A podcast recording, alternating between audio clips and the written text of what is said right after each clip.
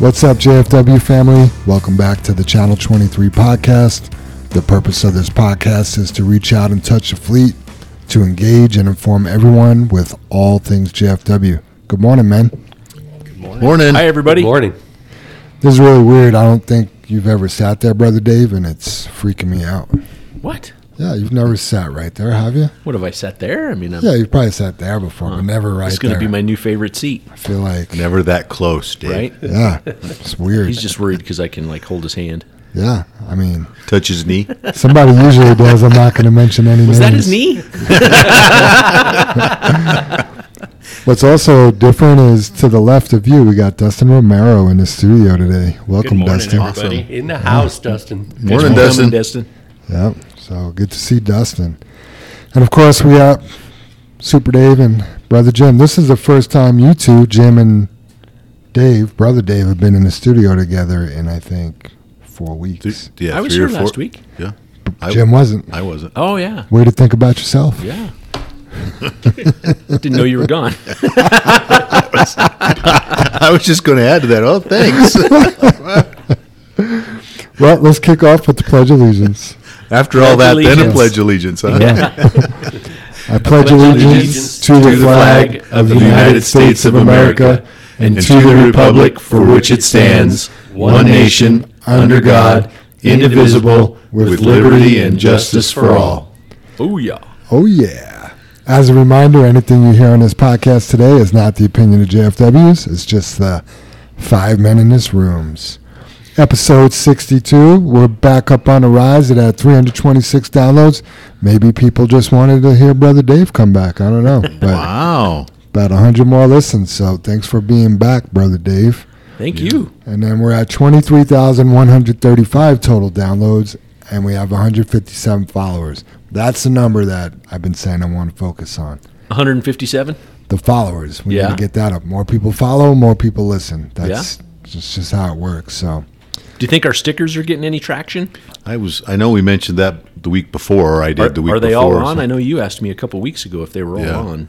I don't know. Somebody's to follow up on that. Yeah. Put it on my list. Well, if you see if you if you see if you see a sticker, I don't know, give Jam a shout out.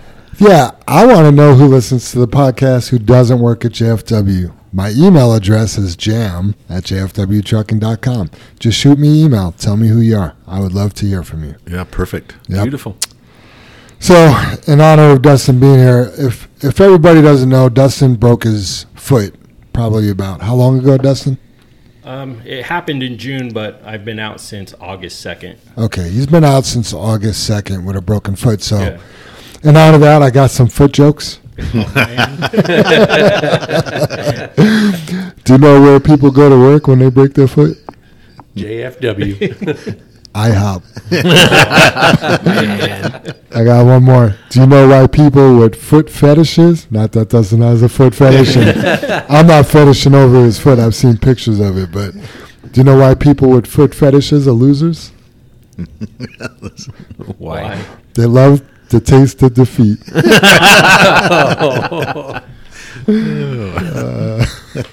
That's gross. This isn't my joke, but it just makes me think of the one. What do you call a nose that's 12 inches long?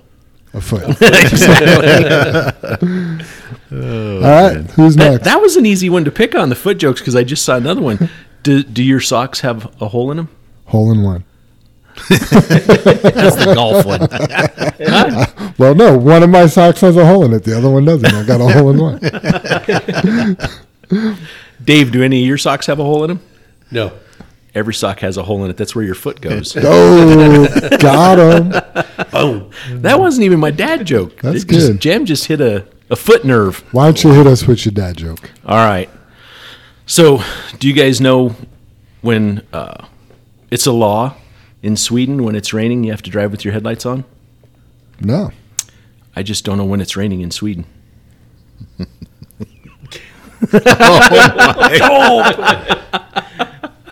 Oh, Ba-da-ba. Oh, oh shoot. okay then. Man, that was a rough one, huh? I'll stick with the sock jokes. I just pulled it up. It's showing it's raining in Sweden. There you go. Oh. Man, I'm gonna. Potter's gonna have to do snow and rain in Sweden. Yep. Yep. Dustin, what do you got? Uh, so I was talking to one of my friends, and uh, he claims that he can build a gun using a 3D printer. Uh, I think Canon's been doing that for years. Oh. Man. but I'm not impressed. I've had a Canon printer for years. You can't come up here with a gun palm, bro. I knew it. He takes the wind out of your sails when he Yeah, says he did. so, uh, he's good at that. Aren't we supposed to do that? Are we, are we supposed to Supposed to guess the joke, right? Not supposed to give the answer? Right. exactly. We are. So, Jam, if that's the case, do you know what a redneck calls a deer with no eyes? No, but I want to know. Yeah. I have no idea. Wow, you're you're a rednecker than me. All right. So, what does a mermaid do when she sleeps underwater? Blows bubbles. Sleeps. No. Drowns. Rests with the fish. She snorkels. I'm gonna have to tell that one to Bella because Yep. she is the mermaid. Mermaid, yeah. Yep. Sweet. They they have those. They have people that go do parties mm-hmm. dressed as a mermaid, like they show up with mermaid tails, like the whole nine yards. Just FYI, so you know. Yeah, my daughter's got a mermaid tail. She walks around the house with. Yeah, but she's eight.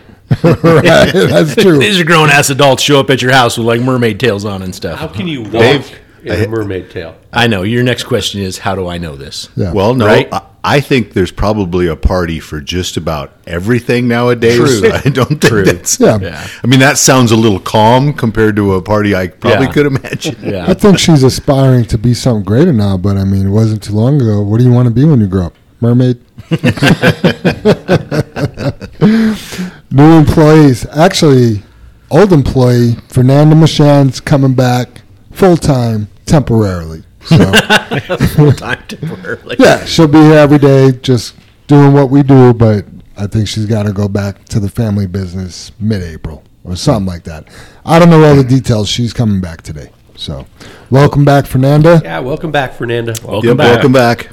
Celebrations, anniversaries. Felt like I had to wrestle, arm wrestle Brother Dave on this one, but Chris England, six years on the 9th. Chris, thank you for that six years. I, I sat here arguing with Jam, and he's like, "Well, it has to be his sixth year. He has a five-year jacket." and it, I, that just tells me one thing: it's just a pleasure to work with you, and Yeah. time flies. Yeah, Chris. you know what I mean. So he he kind of heads up the shop in the morning, and and runs stuff out there. You know, as far as getting all the trucks going, and I mean, he's just a, a key piece uh, to keep all our all our wheels turning. Yep. Yeah, You know? I'd, I'd like to give him a shout out. I've seen so much growth in Chris. Yes. Um, you know, when we interviewed him, he was just like a young kid right out of school. It seems. Yeah, and he was green. he he was excited to be part of you know a big fleet or or whatnot. Yeah. You know, working on trucks. That's what he went to school for. It was his passion, and he has come so far. Yeah, I mean, he he really exudes confidence now. yeah. So yeah, hi- shout out to him and Ricky. Maybe you a little for bit keeping the too stuff, much. getting the stuff going in the morning. Absolutely. I was like, maybe a little bit too much confidence sometimes. I'm just kidding. I like to give him crap. He- He's fun. He's fun, and he could take it any dishes. It Yeah. Yeah, yeah, yeah. just all around good dude, man. He Thank was a you. good guest on the podcast too. Here, He was Yeah. a great Yeah. guest on the podcast. He could do the podcast. We should ask actually. Once ask he him warms up it. to you, though. Yeah, If he doesn't know you, he's kind of quiet. yeah, There's nothing wrong with quiet, as long as he's not flipping you off when you walk by. yeah. we, we There's need, quiet and there's quiet and angry. True. we need some or is that more. quite angry? True, could be. Ooh, dad joke. We need some more quiet around here. we had another anniversary on the 9th, and that was Holly White, 12 years. So twice as long as Kurt, same date. Congratulations, Holly. Congratulations. And then uh, Rob White, he hit two years today. And then Jose Barraza is hitting three years under 13. So, Wow, big numbers. Right yeah. Yeah, all those people. Yeah, it's just no right? way. You know, I'm surprised Jose's been here three years because Yeah. he owned his own truck. He was just had that entrepreneurial like mindset, you know. Spirit. But Still he does. came on board here and fit in well and, and knocks it out. He treats his truck like a business. So, he does well. Yeah, Yeah. absolutely. Birthdays. Rick actually complained the other day that we didn't give him a birthday shout out, but that's because we don't start Sundays. We don't do Sundays till Wednesdays. So Rick had a birthday on the 8th. I think he turned 55. I just made that up. That has to be older than that. 60. Yeah. Loo- looking or acting? Ooh. Not acting. Sorry, sorry, Rick. Happy birthday, buddy. Happy birthday, Rick. Happy birthday, Rick. Sometimes it's just better to be quiet. quiet or quiet and angry? Isn't that tough on a podcast, though? You know, some people aren't happy unless they're mad. So All right, a moment of silence for Rick. Alonzo Areola and Kurt Spencer share a birthday on the 9th. oh, that's cool. God, they don't even look alike. Luis Rosales has a birthday today. Grace Stutz has a birthday tomorrow. And then Jose Barraza has a birthday on the 13th. So Jose started working here on his birthday. Wow. Yep, I remember How cool that is that? last year. There's someone else that has that. There is on their birthdays or Uh, anniversary. we just did it. Uh, Anthony Harper. Oh, Ah, yeah. Right? Oh, Yep. I wouldn't have been able to guess that. Yeah, we just went over it a couple weeks ago. sweet. Family birthday celebrations. Double OG Hernandez, his wife Brenda Hernandez, is having a birthday or had a birthday on the 9th. Happy Uh, birthday, Brenda. Yeah, happy birthday, Happy Brenda. birthday. Yeah. Happy birthday. And and do I have it wrong? Is Kurt back now? Did Coming he- back on Monday. Monday. This Monday. sweet. Okay. 18th? Yep. Yeah. All right. Another foot. Yeah. Yeah. Yep. He's We're two feet ahead. Oh, okay. oh, Dustin's not back. Only one foot ahead. Yeah. Oh man. Oh, it's gonna be a long podcast, It is. Dustin. I'm sorry. Yep. Shout outs. Jimmy V wanted to give a shout out to Troy Hunt and Chili Dog. He says, Good morning, Senor. I want to give a shout out to Troy Hunt and Chili Dog for helping me out last Wednesday at Plant 12 from getting stuck in some ice. They didn't hesitate to grab some shovels and give me a hand. Thank you, gentlemen. We want to give a shout out to Dale Boyce. This is actually your shout out, but it's from everybody. But yeah, Dale's been killing it over at CMEX. He's kind of a one man one man show over there, and he um, he contends with a lot from the wind to you know rock hard pile trying to dig material out to trucks getting stuck to people showing up early to having to grease the loader in the wind. I mean, it's it's not a cushy The job. the element up there is is not like what we have here. yeah, it's, You know, I It's mean, like working on the moon. it is Yeah. exactly. Yeah. It's Yeah. crazy. He he sent us a picture yesterday. I mean, he said he was like 15 minutes, 15 feet away from the pile, and it looked like the moon. It looked like Armageddon, basically. Yeah. And I look outside, and it's just beautiful over here. So, Yeah. not sure what the weather system over there is. Super Dave, Weather system. they have the home weather system at Arcosa. Uh, against You know, I, the I foothills. do believe so. That you know, being next to the foothills like that, it does create its own weather. I mean, we were up there one morning years and years ago, and the wind blew the scale house off of its foundation. It was so strong. Yeah. Man, And Barb was inside. she freaked out. If it's raining there, is it raining in Sweden? I'd have to check. I'm just going to turn my lights on, Yeah, though. turn the headlights on. well, I'll tell you what. When it's raining down here, it's usually snowing up there. There you Only in the winter. Right. Man. JR wanted to give Chris Beam a shout out. Chris Beam found and returned JR's $300 Beats headphones. But they were gone for a while. I guess they were like missing in Chris's truck for months. And then he just found them and turned them in. So, That's cool. Yeah. Yeah. yep.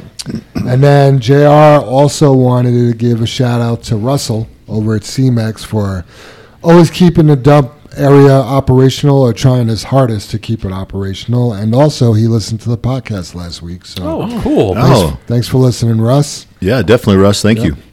And then I want to give a shout out to Edwin Ramirez. He left us a Google review about working at JFW. He left one, and then a year later, he left another one. So here's his review One year working for this company, updated review. I can't believe it's been a year already.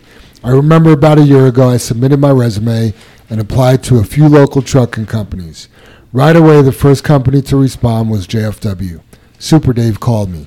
I answered enthusiastically and was excited to come in for an interview.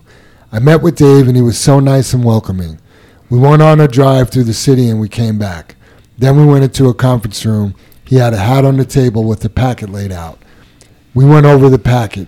He mentioned the company's creed. I thought to myself, okay, cool. This is very organized and professional. I realized very soon after that the creed is very important and is something we must all go by in order to find success at JFW. The drivers are set to a high standard.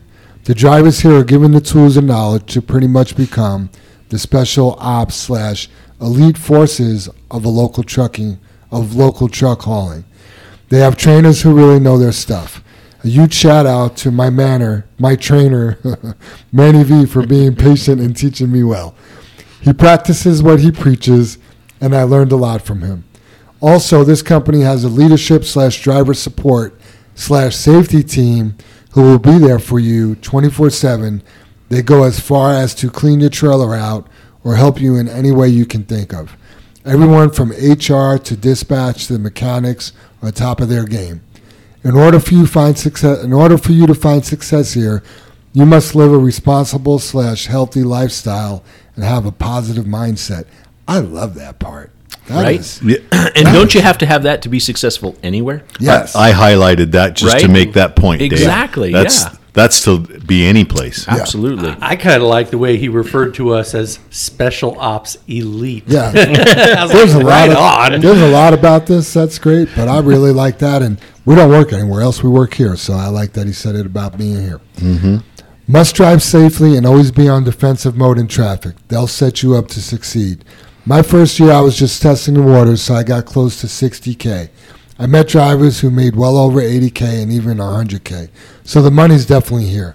Of course, you got to get up early and hustle throughout the day, but you'll be home just in time with family. Must have patience too.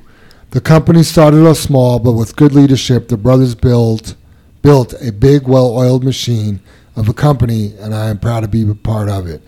They accept you as who you are and let you customize the truck you drive. Eh, stickers, flags, etc. The trucks are all newer models and are very easy to operate. Now that I am established myself here, I'm going to take everything I've learned and move forward to become better. I recommend this company to anyone who wants to gain more knowledge in the industry. I'm very thankful for this opportunity, and I'm going to continue to work hard for myself and my team.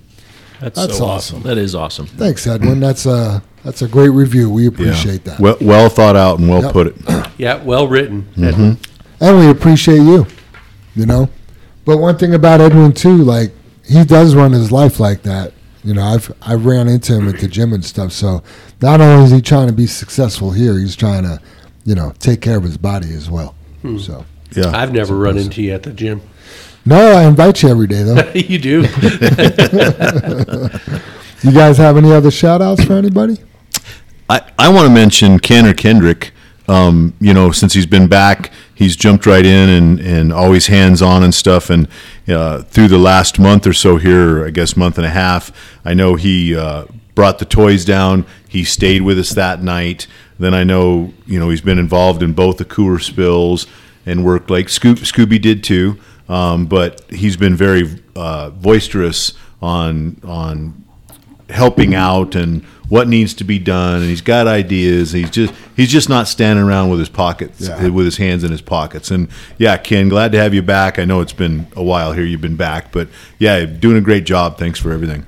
Let's get into the discussion part of the podcast. The first thing, and I wrote it in bold because we are starting a campaign sometime in the near future about changing lanes safely. Brother Dave, you want to talk about this? Of course I do, Jam. yeah yeah jam i I know you just used those words in the new f- near future a campaign not to interrupt you dave but it's been a campaign since the early 80s Right. you, you know what i mean Yeah. when we i mean that's part of the reason we got rid of some of the hoods and we added mirrors on the front of the trucks and we had a big old uh, you know like uh, mutiny. Oh, I don't want those mirrors on my hood. I don't want those mirrors on my That hood. looks stupid. That looks stupid and all that kind of stuff. And like, no, it's all about safety. And and here we're back to we're not back. We're to a truck that's got a sloped nose, so you can see. It's got a mirror. It's a lot of the trucks have the mirrors on the above the window. We have, you know, I know, I think they've done away with the doggy window in the door, but we've got blind spotters, you know, and I know we're going to go into all this stuff, but it's been a fight for for as long as I can remember, and it's gotten worse in the last few months. In, and, in the last 12 months, we've had five accidents. yeah, and they're Or, or 16 months. I don't. I mean, I don't have the time frame, but we've had five accidents in the last year and a half for sure. and and they're all our fault. I mean, and and Every- they're avoidable. That's every the- single one of them are our are our fault, and every single one of them are 100 percent avoidable. Yeah, yeah. So what do we in the campaign? What do what do we do? We just talked about it in the steering committee. What do we do about that? What is what is a campaign? You got I don't know, blind I- spotter, you got mirrors, you got sloped sloped hood. It comes down to the driver. Uh, Yeah, a, I kinda- a I kinda- campaign is about education and awareness, Right. communication. You know, Yep. But I, I, I kind of got to back up here to Edwin's review, you guys. We have provided every single person in those trucks the tools, right? I mean, I know exactly what you're saying, Dave. It's a hundred. No matter what, we are hundred percent responsible for ourselves, right? I mean, when we're out there in the truck, you as a driver are hundred percent responsible for all of your actions. But how do we promote that campaign? How do we talk about that? You know, and and to set yourself up to succeed, we've put a hood, or I'm sorry, a mirror on the front of every single hood, right? Every single truck out there, yeah. Two. Both sides, right? like you said, Jim, mirror above the passenger door that looks down. Scooby's been standing out at the fuel island and going over a bunch of that with a bunch of the drivers as they come through the fuel island. And most of them are telling him, well, that's not adjusted. I can't see anything out of it, or I don't use it. It's a tool. Use it. You know that that's part of the campaign that we need to talk about. You know, do you have your blinker on five blinks before you change lanes? You know, are you paying attention? Three of those accidents, I was set straight when we were talking about it. Three of those accidents were in trucks with blind spotter. How's that possible? You've got something yelling at you in the cab to not have that happen. So uh, we just we have issues with it. We're we're talking about doing bracelets uh, for all the drivers to wear. You know, just as a reminder, a safety reminder for a lane change, uh, a backup, anything like that. So there's just so much stuff out there, but my goodness, we have to look. We have to be engaged. And it has to be a slow motion. You know, of those five accidents, I believe, was it two of them? We actually did the pit maneuver where we came over so fast, we changed lanes so fast, we hit the rear of the car and took it off its its path and spun it around us in front of us. I know one for sure because it went down the guardrail of the fast lane. day. So exactly. I know one yeah. for sure. You're right. And then I thought the other one on Santa Fe, the only reason it didn't come all the way around was Yeah, 'cause because it hit the trailer hit on the other side. Yeah, another So- trailer hit it or another E- truck hit it. Exactly. Otherwise, it would have spun around as well. But yeah, I, I mean, going over and bumping a car next to you is one thing. That's still an accident. It's an at-fault accident. But we didn't we didn't put someone in peril. You know, I mean, I, I don't know about you guys, but I, I've talked about it before. I can't imagine going 60 miles an hour and have a truck take my rear tires off the ground and I'm sitting sideways, going sideways at 60 miles an hour, looking at a the emblem of our one of our Pete's or Kenworths or Freightliners, scared to death, not knowing what's happening, going sideways down the road, being pushed. So, Have all the accidents been on the blind side? oh, every single one, yeah. yeah. Okay. Yeah. Dustin, what's some of the things you do, do before you change lanes? I've always looked at my spot mirrors on my hood. I, of course, I drive one of the hooded trucks, and I have the little doggy window too, mm-hmm. and that's a. I always look out that, and I always kick my blinker on, and I've never just switch lanes. I've always let it blink three, four times, then I switch lanes just to make sure. Sure. Yeah, Dustin. I, I, you know, I, when I drove 17 down to the the toy drive, I haven't been driving in, you know, probably six months. I haven't been in one of the trucks, and you can't miss everything if you look in the mirrors. I mean, on those trucks, you just you can't miss what's there. And so you're saying there's no blind spot. there is no blind spot, Right. right. There is no blind spot. Yeah, Dave. Sorry if I, I'm confused. You know, sounds confusing. There is no blind spot, and and the this last accident we just had, you know, we love that you guys are relaxed. You're sitting in the seat. You're comfortable. You don't have to shift. You know, the automatics. You know, big O safe following distance, the whole bit. But when that driver changed lanes, he never he never moved. Never moved. Was leaned over a little bit in the seat, down in the seat. Never moved to make that lane change. And and he looked. He glanced in the mirror, but that's all the interaction he did to make that lane change. And you know, obviously, I, I like I said, I hadn't been driving in a while, but in 17, like I leaned up. I mean, I'm sure you do, Dustin. You Oh, yeah. lean up, you look in that hood mirror, and go, "Hey, there's nothing there." You turn on your turn signal, or you've already got it on, and it's an easy move. So I guess you know, like you were saying, Dave, that it's our fault. You know, a hundred percent the driver's fault, and and and 100% avoidable. yeah, yeah, and and Edwin states it in there. It's it, do you you know it doesn't say do your job, but how we can be better, Right. You know, and and um, most everybody, I mean, probably won't remember, but we just settled a claim up on getting off on I twenty five onto one nineteen there in Longmont. Um, we had a uh, we were we had a car stop in front of us on the off ramp to go down onto one nineteen, and we stopped. The car started to go again, and the lady stopped again just as we were looking back to see the traffic coming to see if we could go, and bumped into the lady. Okay, not a I, I know, it couldn't have been three mile an hour, but we still It, it was enough to set off the the shut off the fuel pump on the Cadillac. on the Jim. Cadillac. But this lady, we have it on film, got out of the car and helped us push her car out of the way because we couldn't get it going. All that kind of stuff. So it wasn't wasn't injured, didn't act injured. You know, it was an accident. Okay, I, I think it's it's it's an easier accident to explain than um, you know somebody being in the blind spot and just hitting them. Right. But the the point to my story is we just had to settle that and we paid hundred thousand dollars. That was the settlement on that case. That's what. Yeah, and I could be wrong. Do you remember, Jam? Wasn't there only like four thousand or five thousand dollars damage to the car? I And it- don't. it- I don't wasn't- recall. Yeah, it wasn't that big of a deal. Yeah. and- yeah, But you were saying the insurance company contacted you guys. They were excited. Yeah. That they saved us two hundred thousand. Yeah, they had it. They had it reserved for three hundred thousand dollars for bumping somebody. Wow. And so, yeah, good news. We settled for a hundred thousand. And so that you know these and, and again, I, I like to to tell everybody that when we get sued or when JFW sues or there's a claim, you're sued individually also.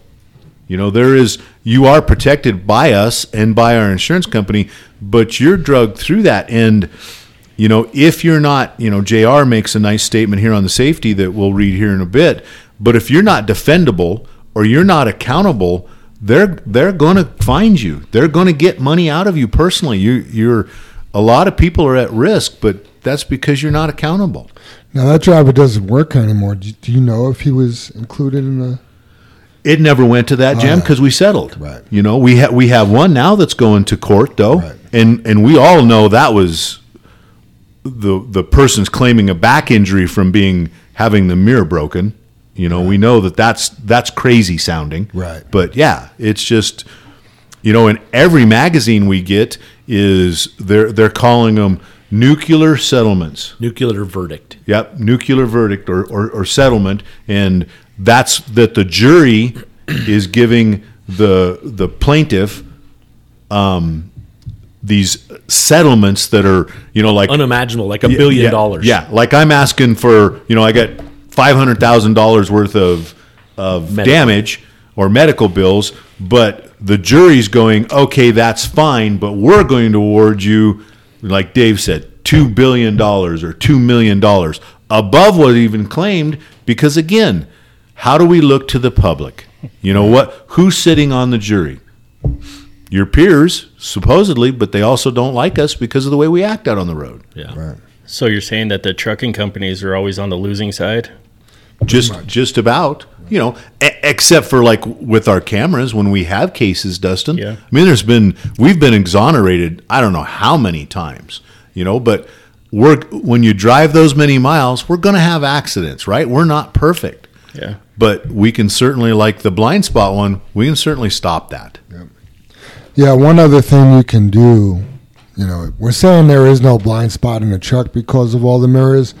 But if you're not sure if you got a car right next to you, there's two ways to tell. You could either slow down a little bit and see if something appears in your mirrors or in front of your hood, or you could speed up a little bit, you know, to to make sure there's nothing there. But check, check, and then triple check before you change lanes. So I think a big thing that people, and we've seen it on our cameras time and time again, when you're attempting to change lanes or any kind of maneuver, sit up in your chair, look around. Don't just sit there like you're relaxing going down a two lane for 500 miles. Well, and Dave, you you we were talking about this obviously Monday at our steering committee meeting, but you keyed on it as you're needing over and needing to change lanes. You're looking in your mirror minutes before this happens, not seconds. You know, in all of these accidents, it was oh, I need to change lanes, look and get mm-hmm. over. There was no preparation, right? When when you need to change lanes, you need to be looking in that mirror. Cars are going past you, and you're like, okay, when this Ford Bronco goes by, there's a big gap. I'm going to slip in behind that car. That's right, and and you're time. you're constantly looking at the side, looking forward, looking at the side, looking forward, looking in the other mirror, looking at the side, looking for. You know what I mean? That's part of your your constant head movements. Your head needs to be on a swivel. We talk about that all the time. You can't just decide, oh, I need to change lanes. I wonder if there's anything there. You should know. Yeah, You should then, know what's then there. when you do initiate the lane change, you got to look again because what if a motorcycle slipped Absolutely, in there? You know, Dave. Yeah. Or an impatient driver that was behind you. Right. Even though that you have your turn signal on, they could still jump in the other lane. And Absolutely. I've had that oh, happen oh gosh, so many they don't times. they don't pay attention or they don't really care that your signal's on. If they have it in their mind, they're going around. They're going to go. Yep. Yeah. I tell you what, though, I think there's more people that do give you a break when your signal's on than don't. Of course, we remember the ones that don't because you're like, that guy's a friggin' jerk. Right. Right? But I, I would tell you well over 50% of the time, you turn a signal on and people are helping you. So, yeah, they don't want to get hit. yeah. that right? guy's coming over. Yeah. I'll Yeah. Yeah. But we do have the ones that speed up. You throw your signal on, and oh no, they're not having it. But like you said, there's more people that'll give you the space and not. So, Yeah. You know, you, you mentioned Jam about speed up or slow down, and I think it's funny. We you know we drive enough, and everyone here can identify with this. You're in a vehicle, and it, I'm just making this up, but it's just you and another vehicle on the road. And at some point, they've come up on you, and now they're just sitting next to you. Mm-hmm. They are not going that same speed, and you're like, "Well, I'm going to need over my exits." you know, down here, and it's I'm making it up. Like I'm going 25 southbound. I need to catch 270, right? So you need to get to that left lane, and you slow down a little bit, and that car slows down. Or I, generally, what you try and do is speed up, right? And that car speeds up.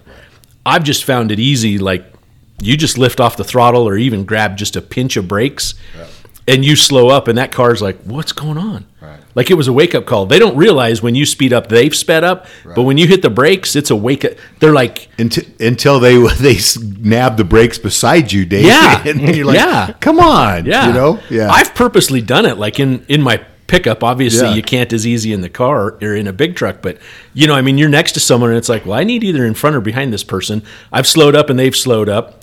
You know, now now I've sped up and they're speeding up, and you just grab that brake for a second. They hit the brakes, and then you go and get back in front of them. And it's like, ah, you're just a really uneducated driver. Right.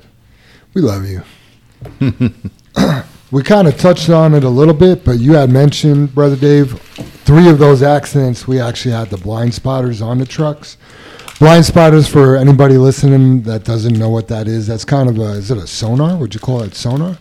Totally. Yeah. So it detects a vehicle next to you, and when you put your turn signal on, it beeps at you saying, "Hey, there's a car next to you, and there's a little red light in the corner of your dashboard on the passenger side that'll pop on if there's something next to you, or it'll be yellow or green if there's not."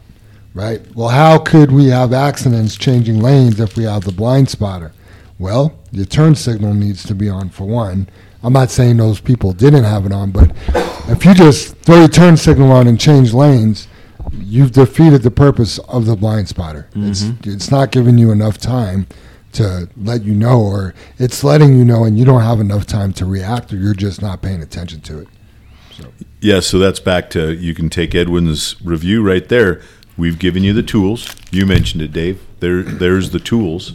You know, what do we do with that? We had the the CPA in yesterday going over the books for the end of the year stuff, and we got to talking about that. And he goes, "Here's all the tools, but if you're not using them, you know, then that tool's actually broken. Right. You know, it's not it's not doing you a bit of good. It's a waste. Yeah, Yeah. Yeah. For now, I don't know how much the blind spotters cost, but on a hundred trucks, I mean, I think they're twenty five hundred bucks. yeah, Each? they're- yeah. It's a lot. it's a lot of money. Yeah, Absolutely. yeah. A lot. Yeah, for not stopping accidents. I mean, we, we'd have a serious conversation about putting them on again. You know why it's not it's not saving us that much. Yeah. I mean, that's a quarter million dollars in blind spotters. Yep. Yeah. We By the- order them on everything because we don't know what accidents it is eliminating. Right. But here we are Right. with the factory shortage. We didn't get them on the last several trucks. Hmm. Of the 15 Kenworths we took last year, I don't know if any Five, of them got it. Yeah. maybe. Wow. Yeah. That's crazy. By the way, speaking of investing money into the trucks, but we just for the five trucks that we're getting, we there was no ifs ands or buts. We we got to put cameras in those trucks. That's costing thirty one thousand dollars for the next forty eight months just to put cameras in five trucks. So, but we believe in them. We believe in them that much. It's kind of a no brainer. Yeah, there's something you get the we feel you get your return of your money back. Absolutely. Yeah. Yep. All right, moving on to power lines. We uh, we had an incident out in was it Akron, right? Yes. Yep. Went out to Akron. We had a driver got into some power lines over there, and we could talk about how to avoid doing that. But I went back and forth with I think the company's called YW is a power company out there, and we had called them to make sure you know we're square and we don't owe them anything and everything's cool. They didn't know we called. They called us, and the guy's main concern is that we were having safety meetings and that everybody knows what to do if you hit power lines. So if you do get into some power lines, what don't you want to do, Dustin? You don't want to get out of your truck Why not? I'm in the power lines. Because electricity travels. Right. Right. So But, but what does that mean? What does it mean? Yeah, when electricity travels, uh, the connection is in the cab. You're, You're sit- grounded. y- yeah, You're exactly. grounded. Well, technically, you're not grounded, right? When the you truck is grounded. The rubber's Yeah, protecting yes, you. Yes, yes, exactly. The truck is the grounding rod, right? Mm-hmm. When you step out of the truck and you're touching the truck and the ground at the same time, Yeah, problems. you've now just become a grounding rod, Right. And the electricity could go through you. People have blown up and died, like literally exploded Yeah. from this. Yeah, if those power lines are charged, right, and the truck is actually being a conductor for electricity, and you get out, you're getting elect- electrocuted. You know, so I hate to say it, but our driver got out of the truck. Somebody from the power company saw him and said, "Hey, get away from the truck," and he actually ended up getting back in the truck. You know, so double double jeopardy right there. I mean, he got really lucky. So, what are some things we could do to avoid getting into power lines, Dustin? Just be aware of your surroundings. Yep. When I'm pulling onto a job site, of course they want you to walk it first. I always walk a job site before I dump somewhere. I first thing I do is I look up, make sure there's no power lines. And even if you have somebody with you in another truck, mm-hmm. they can say, "Hey, you know you have power lines above you," or Right. it's Watch each other six. Hey, one thing you want to be careful of too is the power can jump. It mm-hmm. can travel through the air because your truck is A grounding aground. rod, yeah. Yep. And so you could be, I don't know, I'm making this up, but let's say 10 feet away from the power line, mm-hmm. might still be close enough to make that power jump to your truck. We've seen it jump five feet for sure, Dave. Right. I mean, physically seen it. on Paul's truck. I yeah, was there. absolutely. Yeah. yeah, We're like, oh, we're safe. We're we're five feet away from that. Yeah. Ah, no, didn't didn't fly. Yep. Yeah, another thing you need to pay attention to is you need less room. See if I'm saying this right. When you're putting your trailer in there, you may be good, but after you dump, what happens to your truck and trailer? It you- moves you forward. move Right. forward. So you got to keep in mind that you need more space than to just put your trailer up. You got to be able to get it down and out of the way as well. Exactly. So- That used to be the case at Arco Concrete too, with the mm-hmm. power lines that ran across there. You had to make sure that you dumped in the bin and only moved forward a little bit because you're going to bring your trailer down on their power lines mm. or their telephone lines. Right. Yeah. Yeah. Or any structure. I mean, Yeah. whatever the case may be, just because you Yeah. got it up doesn't mean you can get it down. I've seen guys have to shovel from behind their trailers in salt sheds because they can't get out. ah, Can't get through back through the door, right? Yeah. Justin? Right, right. Can't get their trailer back Yeah, down. that's on our list. Dumping in salt sheds, right? Yeah. Yeah, I had years ago and then didn't think about it when I, I pulled back out, but it was just a, a telephone line, but pulled into a job site, barely cleared the lines going in. We, we caught him, we looked at him, but after I dumped, the truck was higher and I didn't check the lines and I drove back out and you hear the, you heard the wire ting on the stacks and pop over the stacks ah. and go out and I'm like, "Oh my god, I can't believe I just lucked out, you know, didn't tear that down, but never thought about it coming back out that I was, you know, 4 inches higher than when I went in and yeah, you, you just you can't mess with that stuff. You got to be aware of everything. Yeah. And for those of you that don't understand that, that was in a spring ride truck and trailer, not an air ride like we have today. So Yeah. in theory, we should be the same height loaded as empty with all the equipment we have now, but still could bounce more, could whatever. Yeah, yeah, you're just Yeah. you're just lighter. Yeah. Yeah. you're not could be anything, yeah. So if you do hit power lines and you stay in the cab of your truck, they just say to sit there and don't touch anything. Exactly. Exactly. I Yeah. you know, I don't I don't know about touching anything. I just know stay in your truck. Yeah. You know, I mean as far as calling somebody on the radio or you know, do using that stuff, but sometimes we've we've had cases where it's bad enough I don't know if the radio and the other stuff works. I mean, we had a we had a really serious case several years ago where the truck burnt right where it sat and and uh, you know, to start with the problem, we've talked about it on the podcast. He didn't have his company radio on, didn't have a CB on on site everybody yelled at him that his trailer was in the air and he didn't you know didn't hear that. He did jump out of the truck but he was scared because the electricity got so bad and it was so long and didn't pop the breaker is the truck lit on fire because the electricity started to burn the tires. And so he did jump and and luckily he lived but you know dave called me. I wasn't on on site yet. Dave called me and when i got up there and you know to this day it's kind of like the truck where the electricity jumped we actually seen it we were there. You can't believe it. But on this one, because the breakers, you know, or the transformer didn't pop, the electricity was dancing on the ground, Dustin. Oh, I mean, wow. you around could, it, a blue light. yeah, you could see the blue light, Wow. you know, dance around the truck, going to the tires and back, and you're just, in. you know, shit smoking and Yeah, man, he hit a high voltage line. Yeah, yeah. It was a transmission line from one side of, of Highway 36 hmm. to the other. Yeah. yeah, Yeah, yeah, it only about 50 yards away from a transformer station. Yeah, Right. Yeah, there was Yeah. there was some juice. Yeah, you know, and then the, serious and then the fire department shows up. They can't put the truck out because you can't spray water on Because electricity. water Yeah. conducts electricity. right? So yeah, it was it was it was not good. I mean, picture one of our aluminum wheels melted to a puddle of solder. yeah, That's what happened. We were uh, coming down Highway 128, Doogie and I, and uh, we heard the tires explode. Because we were, everybody was on the radio. We knew what was going on at that Yeah. point. We weren't close enough to see it. And uh, it sounded like bombs going off. The, the tires were just exploding, and it was so loud. yeah. I mean, another one, Super Dave. We had you know Kip call in years ago and goes on the company radio. Hey, I don't know what's going on. I don't know what's going on. He said. My, my my front tire just blew out. It blew out and knocked the emblem off the hood. I got out and looked, and I got back in. I don't know what's going on, and I'm like, dude, are you in a power line? You know, right on the com- Oh shit, yeah, yeah. and he didn't even know. You know, and tires, like you said, Super Dave, were blowing out around him, and if if they don't blow out, they make a, a burnt patch right in the bottom where they contact the ground Yeah. and it's just like a burnt and then they leak they'll leak air out and go flat so we've we've been on site and replaced you know 10 of the 18 tires sometimes and Yeah, you know we've had then to, haven't been able to take enough tires up. We just put like if it's duals, we just put outsides on and Yeah. come home just to get here to the yard. yeah Yeah, what blew me away is I drove the low boy up to fetch that truck under the high voltage lines the next day. You guys were there. You remember the ground was still hot. Yes, Yeah. I remember that. Dave, Yeah. yeah. yeah it was Next. That's crazy. Yeah.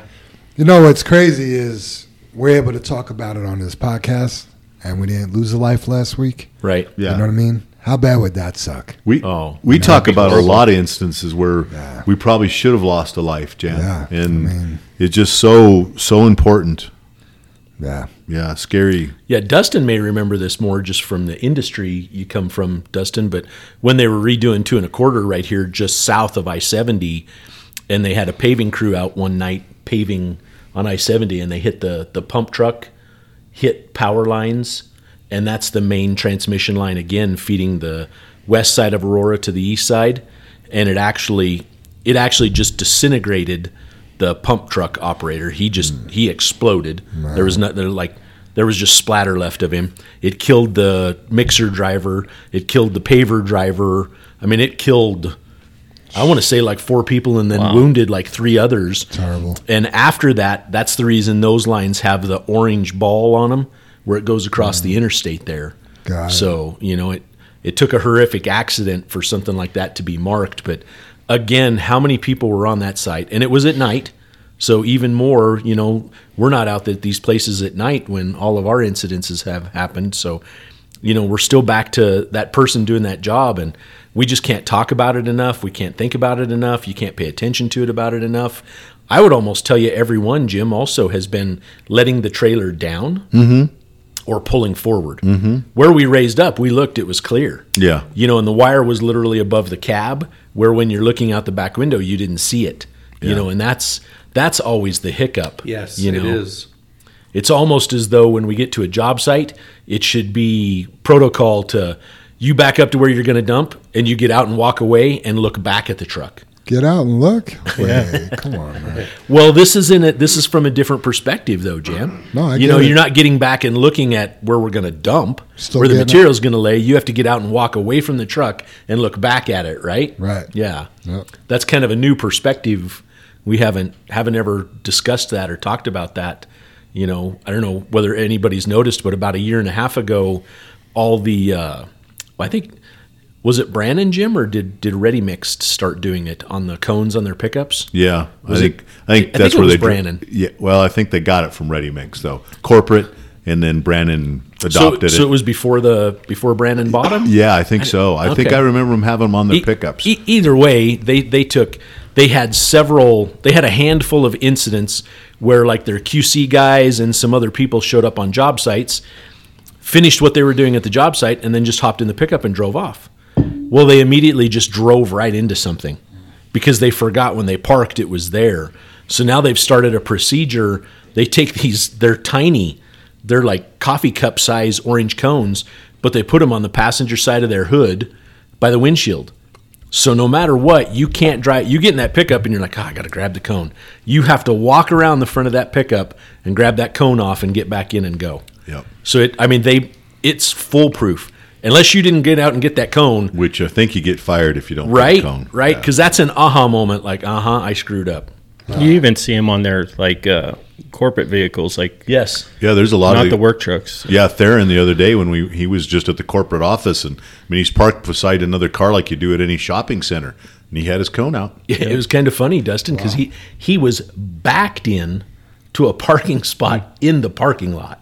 Right, like you walk out to the front of the vehicle to drive away, Yep. and he still put the cone out. So that's, I thought it was pretty cool. Yep. You know, They do that in the oil field as well. They have Yeah. cones, but they're on the ground. yeah, And uh, I remember once I was at King Supers, and my wife is always telling me, just pull through. Right when you're in a parking spot and there's Oh, an empty yeah. spot in front of you. One time, this was a long time ago. Yeah, guess what? I ran right into a shopping cart. right, right. so I don't like pulling through. Yeah, I I'll back agree. Up. It's so funny. Sorry to interrupt you, Dustin. We were just at Costco last weekend, and uh, where I parked my wife's car, it's cool enough. It's got a camera on the front, and it was there were just vehicles waiting. We were at the end of a row, and there were vehicles waiting to to come out, and it was just busy. But in front of me, there was an empty spot. A car had just left, and I'm like, "Well, I can drive forward." And I started to go, and I'm like, uh, "Let me look at the camera right quick, just to be sure there's nothing there," you know. And I thought that was cool to be able to look at that and drive. But I'm with you. I don't ever do that, Dave. Yeah. you know what I mean. It's just it's kind of taboo. You don't do it, right? I was gonna say even the mechanics trucks when they get out and put their wheel chocks on, they do it on the passenger side, so they have to walk Yeah. around. Yeah, you're walk walking around. Yep. Yeah. Smart. You know, even when you're just getting out of your truck to go get lunch at 7-Eleven, walk around your truck. You know, Yeah. just don't run right out and jump in that driver door. You know, Right. take a walk around the truck. Listen. Yeah. You know, listen for air leaks. Check your tires. You know, looking for any leaks on the ground. I mean, That's even after sweeping off your gate. yep, absolutely. Walk Dustin. around your truck. Yep. Yeah, I'm all for walk down one side, sweep off the gate, walk up the other side. Yeah. Absolutely. Give it a look and a listen. Smart. Touch, taste, smell. I'm sorry, Super Dave. You were talking about Jackie. Told you was she in the truck with you when she told you to pull? through? Yeah, yeah. I mean, 'cause we, you know, just like what you said though, Dave. You park somewhere and you forget.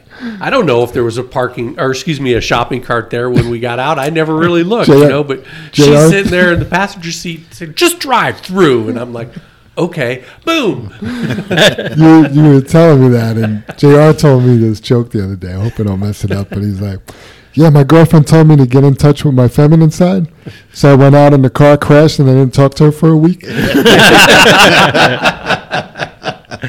I kind of laugh if you guys seen any of the TikTok videos where you know the guy is always upset because he lets his girlfriend borrow the car and she curbs the wheels and opens the door into something. And the next little clip, he goes out there with her. I'm making it up, like her Versace shoes, and they're in the street and he's just grinding them up and down the curb.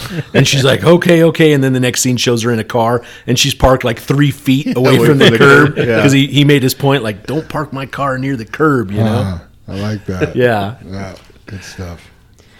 All right, we got we got quite the list of things to go over. It was an easy outline to write because we had a lot of things happening. So, uh, Jr. caught me on my way up the stairs. He asked me to talk about drivers entering their ticket info. You got to do that when you're parked, right? You can't pull off from your from dumping and start filling out your axon as you're driving away.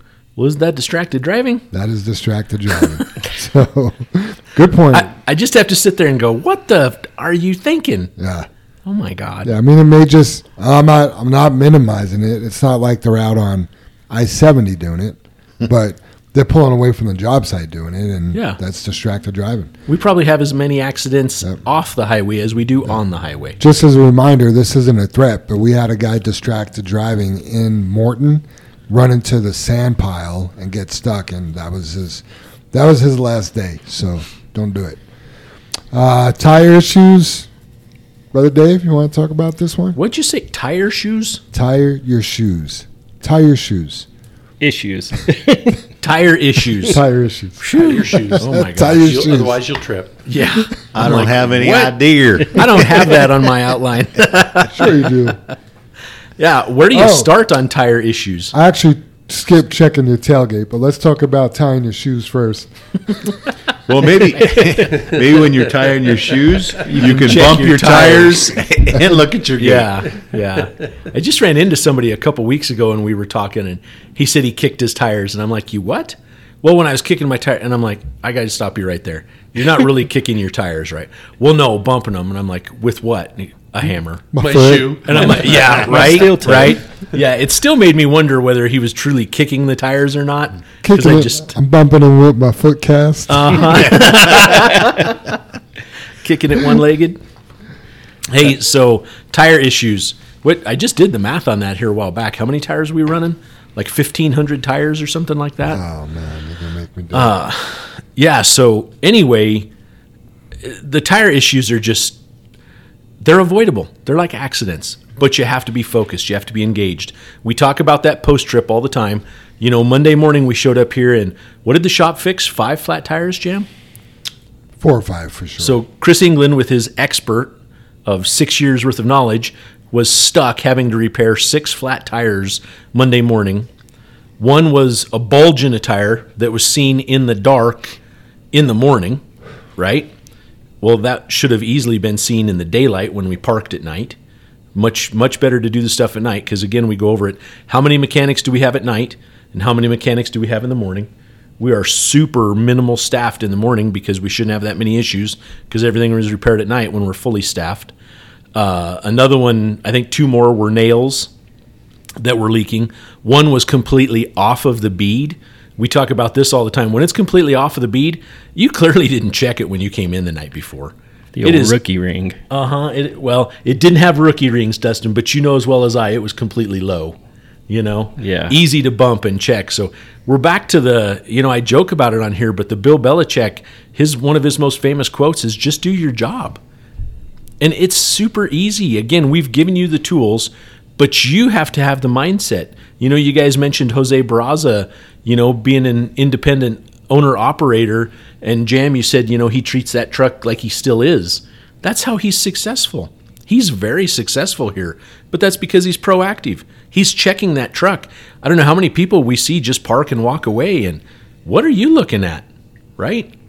They, they didn't teach you that when you got your license. We didn't teach you that when you got here. If you're going to be successful in anything, you have to be prepared. You have to do that, right? So you need to look at those tires as you're walking past them. You need to listen for air leaks. You know, when when we have someone that brings a tire in and it has a bolt and it is 100% flat, zero air in the morning, but it was parked like that 12 hours ago, that's just inexcusable to me. You you did zero of your job, zero, and it, it is frustrating, Post trip, post trip, post trip, right? How do you spell that, Dave? post trip. Don't Keep put in him on mind the too. spot like that. Keep in mind too, if you leave the if you leave the yard late because you didn't do a good post trip and you got a tire off the bead the next day, I mean that's that's your attendance bump. That's that's your month of PTO. I Yeah. mean, there is ramifications for not doing a good post trip and leaving late because of it. And we have been extremely Lenient. lenient on that. Extremely lenient. Matter of fact, so lenient we I, I- it could be time just we need to bring out the Kraken whips and get things whipped back in shape. You know what I mean? They're back in shape. Good. Yeah. You know, I did that one time six years ago. Didn't do a, a post trip. I had a wheel off the off the bead and a tire off the bead, uh-huh. and Jim had to fix my tire in the morning. and I felt so stupid.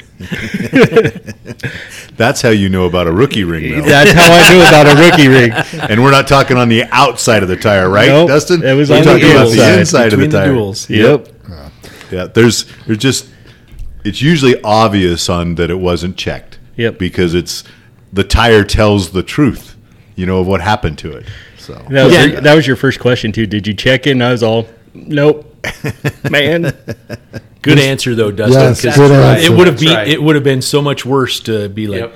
absolutely, I bumped it. It was fine because you know, I don't want to say all the time we get that story, but obviously we've gotten that story, and you're like, well then, dude, how does it have a rookie ring between the two duals? Because it was flopping around when you drove in and parked, rubbing the other tire. Yeah. it didn't create that ring from there to here. Uh-huh. Not from, the, red lot to the shop. Yeah. So- and, and guess what? You were loaded at some point because the other tire was squishing.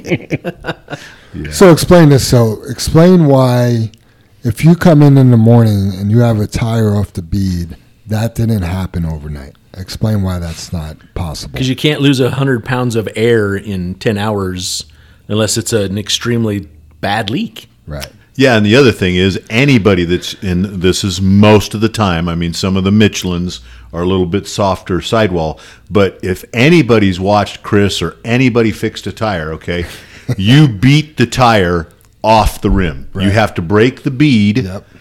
from the from the tire to the rim Right. with a hammer. Okay.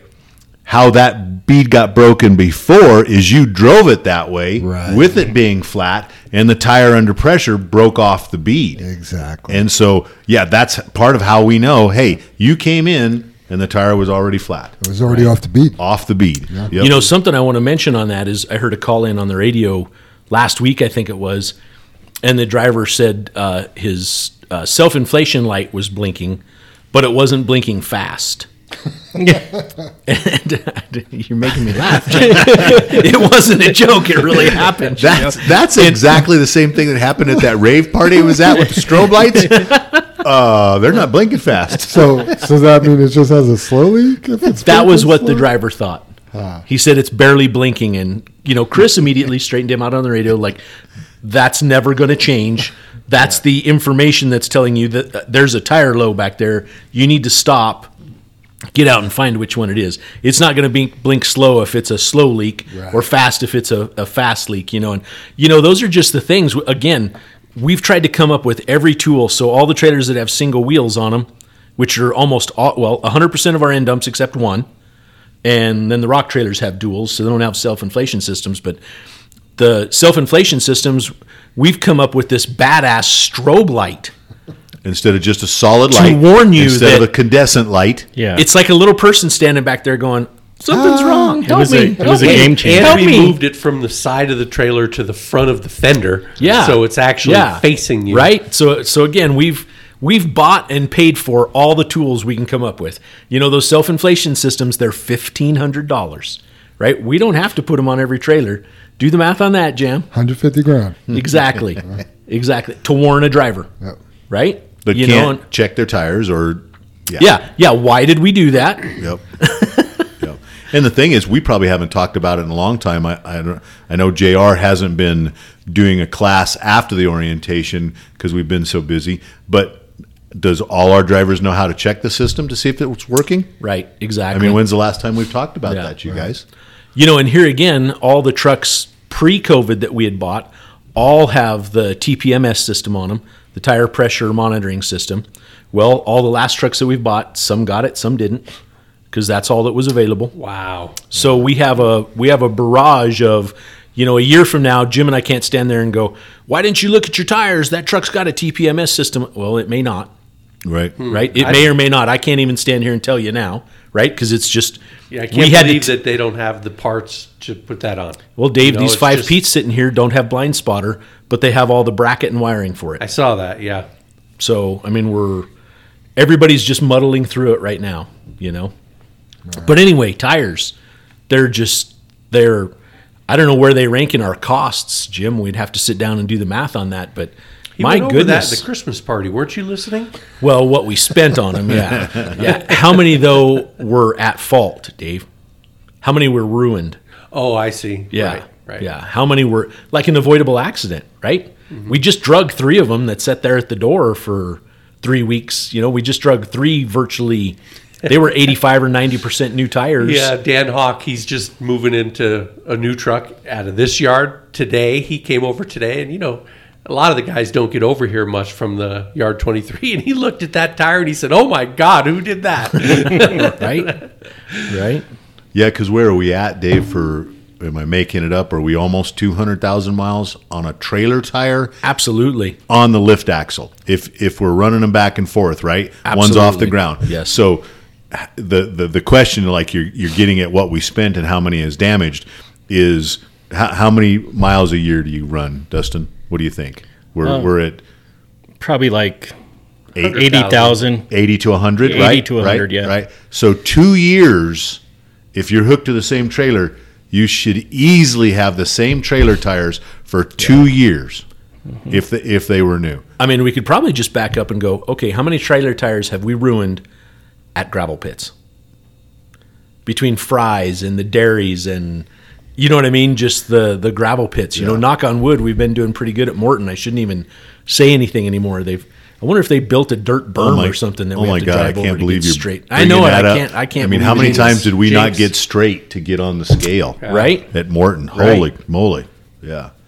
You know what happens though when, because I, I know we kind of skipped over it, when you have a bad tire issue, your tailgate pops open, right?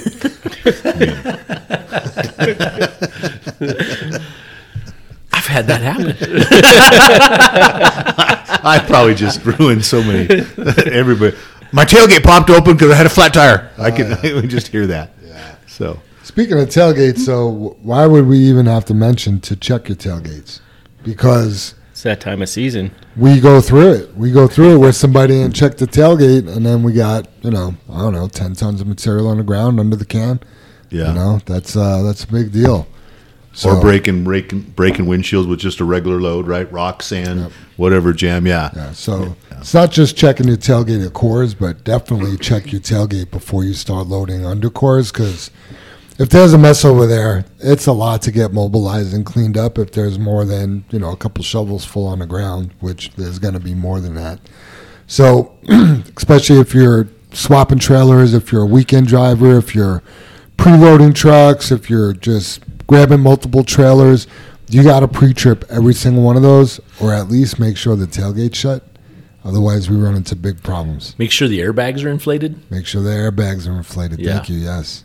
Yeah, I think some of that. I, I don't know. I guess I'd have to check on a couple of trucks, but I, I had a couple trucks go by the the building this morning leaving, and upstairs it is just so loud, you guys, because you hear the engine fan on. You know, first thing in the morning. Did you look at the Freightliner that left the yard this morning? Was it a Freightliner, Dave? Because it was just so loud. Oh, it was and, incredibly loud and I know the Freightliners run the fan uh, until they're full of air. right Right. and i'm and and that's the reason i'm i'm saying check it like do the kenworths do that too because it leads me back that the truck wasn't full of air right. so the airbags couldn't have been working right the tailgate couldn't be working right your your tire inflation system couldn't be Yeah, working the whole right. system That- just that- isn't functioning properly. Right, you're- it you're- isn't functioning the way it was designed. We're forcing our way through it. yeah you've punched the button and, and left and Yeah. it just god I, there's I nothing walked out the door. It was a Freightliner did- leap because I'm like, oh my god, that was it loud or It what was. Yeah, Like, it's funny oh you my mentioned God, that. yeah yeah Shocker, huh, Jim? this is great. it's back to that touch, taste, smell, you know, listen kind of You- thing. Because I, I was thinking when we were talking about tires, you know how many times I've I've you know when you're talking about bumping the tires or kicking them, you know what I mean? But I've rubbed my hand over a tire. Yeah. I don't know how many times, and and it may not be feeling for a leak or whatever, but you might not see something on the sidewall on Yeah. the inside or whatever, and Yeah. you can you can feel that, and it's all it's all about checking things out. Yeah. man. I don't know if this is an old school thing, but every time I would get out of my truck and walk to the back to sweep off, I'd always touch my tires to see how hot they were. Yeah, Right. yeah, you can pick one out low sometimes Yeah. too. Yeah. Yeah, there's so many, so many traits. I, you know, I when you talk about Super Dave, you mentioned about looking for leaks and stuff. I mean, how many times in the summer do you see that puddle underneath your truck and you're like, oh shit, what the hell is that? Oh, it's the air conditioner. Mm-hmm. You know, and because it, worries you if you're paying attention. Especially if you own a Jeep. Right. Jim. I know you're laughing because both Jim and I are talking about something we heard, right? And we weren't together at that moment, Right, right? yeah. He's upstairs listening to it. I'm downstairs. We look, right? Right. You've heard the story about the marker post out in Keenesburg Yes. like 25 years ago, right? yes. Yeah. Before a mobile phone, before we knew. Yeah. You- you yeah. could- so so Jim was tell. working days and I was I was shop. I was the mecha- I, I was the mechanic, right? Working nights and we had this driver come in and we had our Ford LTL 9000s and he had about uh, a phone size chunk missing out of his right front fender. And they're fiberglass hoods, man. That's it's thousands of dollars of damage, right? And I'm like, "Jeff, what happened to your hood? What what what I had this green owl, or I had this owl come out and hit the hood. It had to be from the owl. And I'm like, what? You had an owl hit the hood? And it did, it tore up the fiberglass? Yeah, yeah. And I'm like, whatever, you know, and there's nothing to argue at that point, right? You're like, okay, uh, he told me a bird caused that damage. It had to be a bird. can't so. check the camera. So, like, you know, you start investigating it and you're talking about it and you're hearing things and other drivers are talking. And pretty soon you hear that driver missed his exit on I 76 at the Keenesburg exit because we were going out and actually loading coal in Keenesburg and delivering it to Coors at that time, right? And I'm like, he missed the exit, so he had to back up off the exit. And the other driver was like, yeah, uh, AKA Doogie, Jim Smith. Thanks for that info. I'll never forget that, Doogie. So anyway, Jim's like, yeah, he missed his exit, had to back up. And I'm like, so I go out and I look at that mark in the fender and it's got green on it. And I'm like, no freaking way. He, uh, he, uh, so now he's telling me it's a green owl, right? So anyway, Jim finishes the day stuff. He dispatches and, and leaves, and I work whatever we need to do at the shop at night, you know, get all the trucks ready to go. And at that time, it was 10, 12 trucks, whatever it was. So come to find out, I'm like, I'm so pissed off about this hood. I'm like, I know he hit one of the delineators next to the deal, next to the highway out there, backing up. I guarantee you. But you can't figure out the the thing is about that. Just to fill that in is you can't figure out how that delineator, how that post did that. That's Exactly. that's the thing that's so bothersome about the way it looks. Right, right. So So, ahead. anyway, it's like I don't know, one or two in the morning. I get off work and I'm like, I'm headed to Keenesburg, man. There's just one way to solve this. We didn't have cameras, right? Not 25 years ago. And drive out there and I drive just past the exit. Sure enough, there's this marker post that's a little bent. and it's right where they have an asphalt curb at the end to retain the water instead of just running off. So on the other side of that, it was a pretty tall lip. It was like an eight or ten inch lip that you would fall off of if the steer tire. Sure enough, you can see the tracks, man. This guy's backing up, and he's backing up like a snake. He couldn't back up straight to save his life, and put that right steer tire. It fell off right on top of that marker post, took the whole chunk out of the fender. I- I mean, you had to hear it, you had to feel it, you had to know it happened. The fiberglass is still laying on the ground, right? So I'm all excited. I come to work the next day, and I don't know, I don't show up till 10, 11, whatever my start time was, right, for the shop stuff. And I get there and I'm like, Jim, I figured out what happened to that fender on Jeff's truck. And he's like, Yeah, me too. So it turns out when Jim left here, he drove out on his own, figured it out. You know, again, before cell phones, right? So I drive out six hours later or eight hours later, find out. And yeah, it just, I don't know. It's just sad the things you. You run into, or that we've been told, or Yeah, and I was laughing because of your back and forth because it's like you're not twins, but it's like it's like twinning. You know what I mean? It's like so Twinsies or something. like Tw- twinning. Yeah, yeah, that is funny. It's because you got you you know you, you want to trust also, but you want to educate because we're not trying to make a liar out of the person, but you got to educate because he should have heard it, right, Dave? You you mentioned all that, but you know we shouldn't be backing up down the highway. Go down to the next exit, turn around, do it do it safe. It's it's all the things that could happen. You know, I I was laughing too because that same hall we called Doogie, you know Jim Smith, and. uh one of those guys, I think it was the same guy, was, It was. was having trouble with the clutch. And, you know, out of all the guys that are out there, you know, you just can't run to Keenesburg that quick. We're like, hey, Doogie, just will you look at it, see if you can figure out what's wrong with the clutch? And he, he calls us back on the phone. He's like, well, the transmission's cut in half or the bell housing's cut in half. And we're like, no, Jim, you know, c- come on, look at. No, he said, I'm telling you guys, the tra- the bell housing is cut in half. It's it's separated from the truck.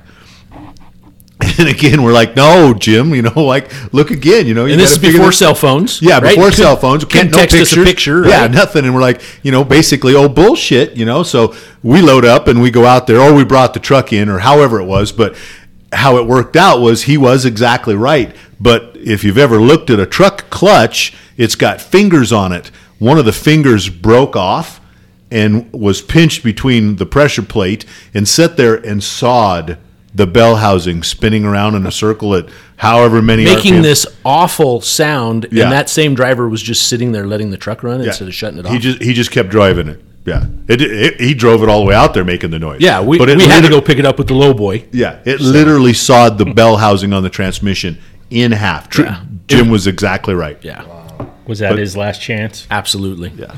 Well, Yeah, we won't go into the rest of that. I'm not going to talk. we about won't that we hired him back several Yeah. years later. Yeah. Trying to be nice guys. Yeah. I, hey, I, I just want to do clarify on the tailgates. Uh-huh. You know, we got totally sidetracked there, but when you're looking at that gate, you know, and uh, Dustin said season, everyone knows this time of year to prop your gate open because of freezing conditions, right? That is the whole reason. So you could go back there and have your gate open. You go to grab a Coors load, or you know, you grabbed someone else's truck that morning or that night. Go to grab a Coors load. You need to be sure that gate was closed before you left. You do your walk around. You just check it, right? I mean, that is the reason right there. So Absolutely. Salt shed deliveries, things to be aware of. Power lines. That's one thing. Dumping inside buildings, domes, and doorways. So we kind of covered this when we were talking about the power lines, but you got to make sure you got room to go up with your trailer and to get back at Yes. back down and out. So yeah, I kind of just almost have to say, I wouldn't dump inside a dome unless you have a spotter. I mean, I think Smart. that should be a a kind of standard practice. You should almost have someone from the state or the whatever shed you're at spotting you or whatever. And I'm still reluctant in that because those people aren't professionals like we are as far as knowing our equipment. Right. You know, so they may not guide you properly or whatnot. You know, they may be telling you pull forward when there's something on your other side that you may hit or whatnot. So Sure. there's just there's a lot to what we do. You know, one of the one of the calendar picks this year, we all got a kick out of it.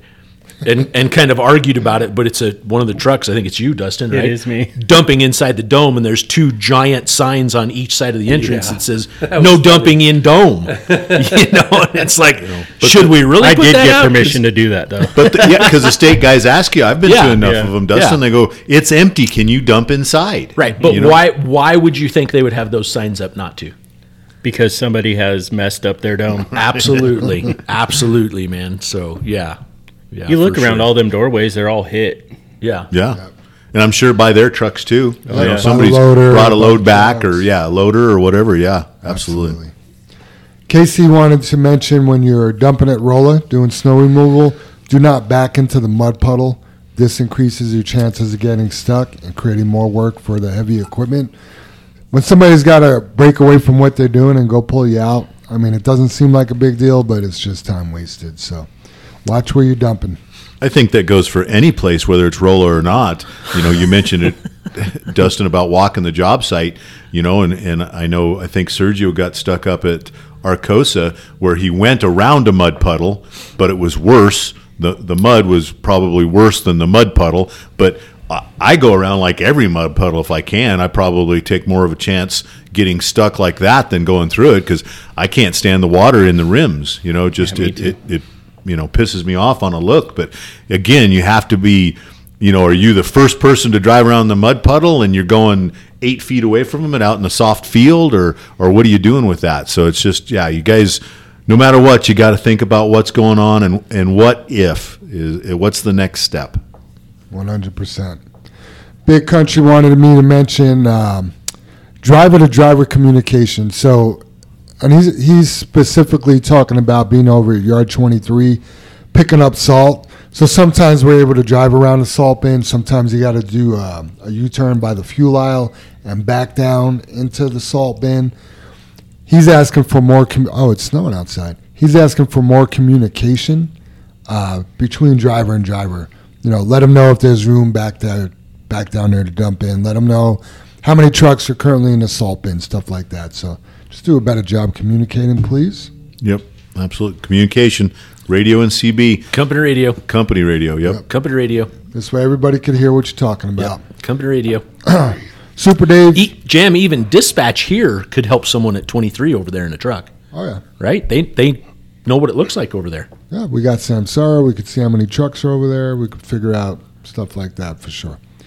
Super Dave, you had mentioned the uh, automatic automated manual transmissions and the clutches. Do you want to talk about that for a minute? Yeah, people they don't realize it because there's not a clutch pedal, but those trucks have clutches in them, just like a regular manual truck. Um, so if you're parked somewhere, let's say you're at a, a sand pile at the gravel pit, you don't. If you're in a manual, you don't sit there with the truck in gear holding the clutch in for ten minutes, right? But if you sit there and you're in gear in that automated manual truck, which is what we have, the truck itself is sitting there holding the clutch in. So you want to go to neutral because you're going to wear out the clutch. Um, so anytime you're going to be parked somewhere, and I know on our sheet here it says at red lights. I mean, if the light is, you know, 30 seconds long, you can leave it in drive. But if it's going to be three minutes long, you might want to put it in neutral. Yeah, I think any place you would sit, Dave, is what we're getting at. So Yeah. you you just you have to think about that transmission as a manual transmission, which it is. It's just automated by a computer. How would you drive a manual transmission? Are you gonna, like you just said, are you gonna sit there that whole time with the foot? You know, your Yeah, no, your your- foot's going to get tired or, or whatever. Yeah, the the truck the transmission gets tired of holding the clutch in, and it's wearing the important parts out. Absolutely. Bam, Jinx. Twins, tweens. Twinning. Next on the list, Brother Dave, fighting with everyone. I'm good at that. no, I mean, you guys are talking about the AMTs, the automated manual transmissions, and you know, I, we've talked about it. Uh, it was a question. Who asked that from Yard 23? Uh, not Chris Beam. Someone else asked why why aren't we getting trucks repaired or something like that? Why aren't Oh, we getting trucks back? This was a Yeah. couple weeks ago. I remember that. I can't I- remember who. yeah, I can't either. And I, I touched upon it, but so everyone knows, we have three trucks down. The one went down like September 29th. Uh, another one went down in October, and another one went down just after Thanksgiving in November. They all need AMT or uh, I'm sorry MTMs, which is uh we've talked about it. Uh, And we mentioned a mechatronic something like that. transmission module, and it is the whole shift plate in the top of those transmissions. And there are freaking none available, you guys. And I tell you what, yesterday I spent the time and I wrote some emails to MHC over here, uh, to Rush Truck Centers. I alluded to, you know, basically those three trucks. They're the value of four hundred and fifty thousand dollars. And I said, you know, have you guys ever bought a house that costs four hundred and fifty thousand dollars that you can't use, you can't go in, you can't park in the garage. It's useless to you, but you still have to make payments on it. We did four hundred and fifty thousand dollars that we can't use. So we need those parts. What what we're really frustrated at is, you know, obviously they say all these people are involved, and oh, we've escalated it to priority and whatnot, and this is where we're really frustrated. They're still making those parts and selling them on new trucks, but we're not getting our old trucks. There's no parts available for the old trucks. And when I say old, they're, They're two years new. old. Yeah. Yeah. yeah, it's ridiculous. And I, and so I've just, I mean, I have literally become a dickhead to these guys, and I, I've told them I'm not going to stop. I'm throwing shit bombs, and guess what? You're going to get some shit on you. That's just it in a nutshell. And I guess you know, it's not just we're here for us fighting that. We're here for for the drivers of those trucks. They've been without those trucks for three months. You know, the one and the thing is where we're really nervous now is they're telling us they're prioritizing those based on on the time the trucks went down. You're telling me we've had one down for over three months and we're not priority? How many more are down throughout the U.S.? Right. You know, and you know, we even had a big meeting last week. Ken MHC Kenworth here brought in the couple of the head people for the region for PACCAR and for Kenworth, and they they were like, "Listen, we've elevated this to a priority status," and I'm like, "I don't care. You need to elevate it to above priority." A fixed status. Yeah, you know, I mean, and and this sounds terrible, but when a problem starts, it starts at the bottom and it works its way up, right? I don't think it's getting to the top. Eaton may not be aware of this, or you know, PACCAR at the top may not be aware of it, and they need to be, and that's the reason I'm just going to keep throwing shit until somebody gets shit on them and they don't like it. And I mean, we just. It's a fight we continue. It's a grind and it's frustrating. You know, we've been through the whole parts woe here now after COVID for I, I, I thought it was getting better, but it feels like some days it's getting worse. You know, Mike got to the point where we couldn't get a fan belt for some of the trucks. You know, and it's just it is ridiculous. So we are fighting, we are battling, we're doing everything in our power. You know, and I, I will I will just keep sending emails and yelling at people. You know, I call both our salesmen. The we have direct ties. I mean, we I can physically text or call either of the branch managers. I mean, they're the you go to MHC or you go to Rush. We're talking to the top guy. They run the whole facility, mm-hmm. either place. You know, and we're we're talking to him. I mean, when I sent the email to Rush yesterday, the the guy called me. I mean, he was on the phone 15 minutes after I sent the email going, Dave, I'm going to do everything I can. And I said, Well, good, because Rusty Rush, he's a pretty big shot at your place over there at Rush Truck Centers, right? He's like, Yeah. And I said, I bet Rusty would be pissed if he had three trucks and there's no one can give us a time frame.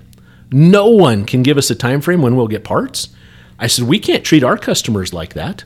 That's just, it is ridiculous and it's frustrating. It's frustrating on all levels. You know, and when I told them, stop producing transmissions for the new trucks or go to the factory and snag some transmissions and get us up and going. Get people throughout the country up and going that are in the same position as us. And they tried to give us some long hubbub about, well, geez, you know, you don't understand.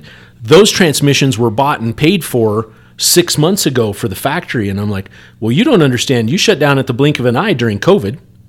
And I said, you sure don't bother yourselves when you come to us and go, hey, you can't get TPMS on the trucks because it's not available. You can't get the uh, blind spotter because it's not available. I bet if you told us you can't get the the AMT transmission because it's not available, we'd be like, okay, we still need a truck and we still need a transmission. Put a manual in it. We ran them for 50 years before that. We'll take them. Right. We'll keep on trucking. Is that so you can service your customers that are down throughout the United States? That kind of makes sense, right? So yeah, just I I can't express our our concern and our frustration with that. You know, and one of the big things that I've mentioned it before that MTM was supposed to be a serviceable unit. There are many, many, many components inside of that MTM that are repairable and replaceable. And Eaton has taken 40 of them and rebuilt 40 of them, and three worked, Sad. right? So I don't know. Yeah, that that just even hearing you talk about it's pretty frustrating. You know, to be more concerned about making more sales than to Oh, totally, Jam. It makes to- me, it just yeah. infuriates me. to stand behind your uh-huh. product and make Yeah. your product work. I told him, I said, Do you know the reputation Eaton is garnering throughout the trucking industry? You know, it's just, it's ridiculous. You can sell all you want. If you can't fix them, we don't want them. Yeah, I mean, not to this the the trucks is a much bigger problem, but Paycom, you know, we're four months into it, and now all of a sudden they're saying, well, we need to change the way the way our Colorado sick works. You're telling us four months into it? I just found this out yesterday. It's like it was working before, make it work again. Right, You told us you could do it, do it. right. You know, right now I just feel like they got a shit product. Yeah. You know, and it's it's super frustrating. Yeah. So Yeah, tough to get through stuff when you're Oh, when you're told one thing, but it's it's in another capacity, right? Yep. So when I said BD is fighting everyone, what I mean is he's fighting for everyone here and fighting with everyone out there to make our trucks work. So just to clear that up. Yeah, because they are great transmissions. I mean, it is a good product. Mm-hmm. They're just having some failures with them, right? There's our. If anybody heard my phone ring, and that's our Kenworth salesman right now. That's that's been on the. He's probably listening to the podcast live. Got some bug in here. He's been on it." They're hacking on me. Yeah, he's been busting his ass. Yeah, it's for us. no I mean, he's of- in. Rickon is a JFW advocate. Yeah. No fault of Rick's. Yeah, whatsoever. absolutely. I told him I'm sorry yesterday, but you're gonna get some shit on you. Start slinging it. Can't stand next to that mud puddle without getting splashed. Right? Just can't do it. Yeah. Jim, I think this next one was yours. When in doubt, ask us. Is it mine? Yeah. God, man, I've already forgot to ask. Careful. What are we talking about? right? Yeah, just the the whole thing is is just stop and ask. You know, speed kills all the all the different stuff that goes with that, and and you should ask. You know, if the tailgate doesn't close or the tire d- seems low, or you know, I can't see out of my spot mirror, or any of that kind of stuff. Yeah. Or if you have something going on in your personal life and you don't know what to do, or you know, Exactly. whatever the case may be, you got a team of people here that want to stand behind you and help you. It's easier to help you through something than to try to come back later and do damage control. right. Yeah, and I, I think when you know there's some things that you know I guess you're you're right there, Jam, about being personable. Personal is that I don't know. I don't know how we breach that conversation. Try to tr- trust us and Right. talk to us, Yep. no matter what it is, and hopefully we can make the step. Yeah. No matter what you got going on, we've probably seen it before and we probably could help you. Yeah, navigate it. I Or guess. can figure it out. Or can figure it out because we've yeah. never seen it all. We never will. Yeah. Yeah. Right. We're faced with We've- new things on a daily basis. We won't be shocked. Let's just say that. it's easier to figure things out with a team of people than on your own. oh, a hundred percent. Iron sharpens iron, and Yeah. you know I could keep going on and on about all that. So It's also that you know I know you like to say it, Jam, that you know we're one step away from one decision one bad decision away from blowing up our entire lives. you know and, and i guess that's uh, me and dave's talked about it i don't know if i've talked about it with you jam uh, i'm not. I'm not one step. I'm probably several steps but i've but i've built that life. Right. and i guess that's what we're asking. If you're close to that then let us help you at least discuss it with us because just like you said more people are better than making that one decision on your own where you can help people.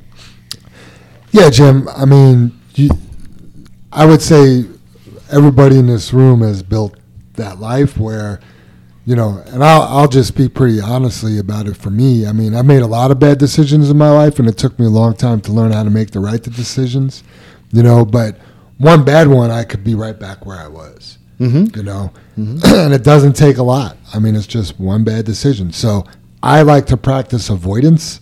You know, I don't put myself in situations to make bad decisions. I just I'll stay at home and make a good one. you know what I mean? Yeah. Call me boring if you want. I've had enough fun for my life, your life, your mom's life, everybody's life. Like my, f- yeah, I've done it all. So, Dustin, you want to talk about the truck rodeo? Sure. Um, as Jam just said, that we will be holding the first annual truck rodeo, and that's uh, scheduled for April first. Um, that's the goal date.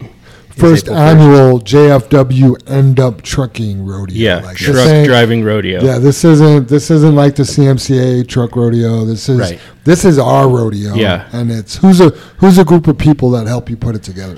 The group of people, it's um, Joanne, uh, Troy, Casey, uh, Potter, uh, Jesse, uh, Veronica, and myself.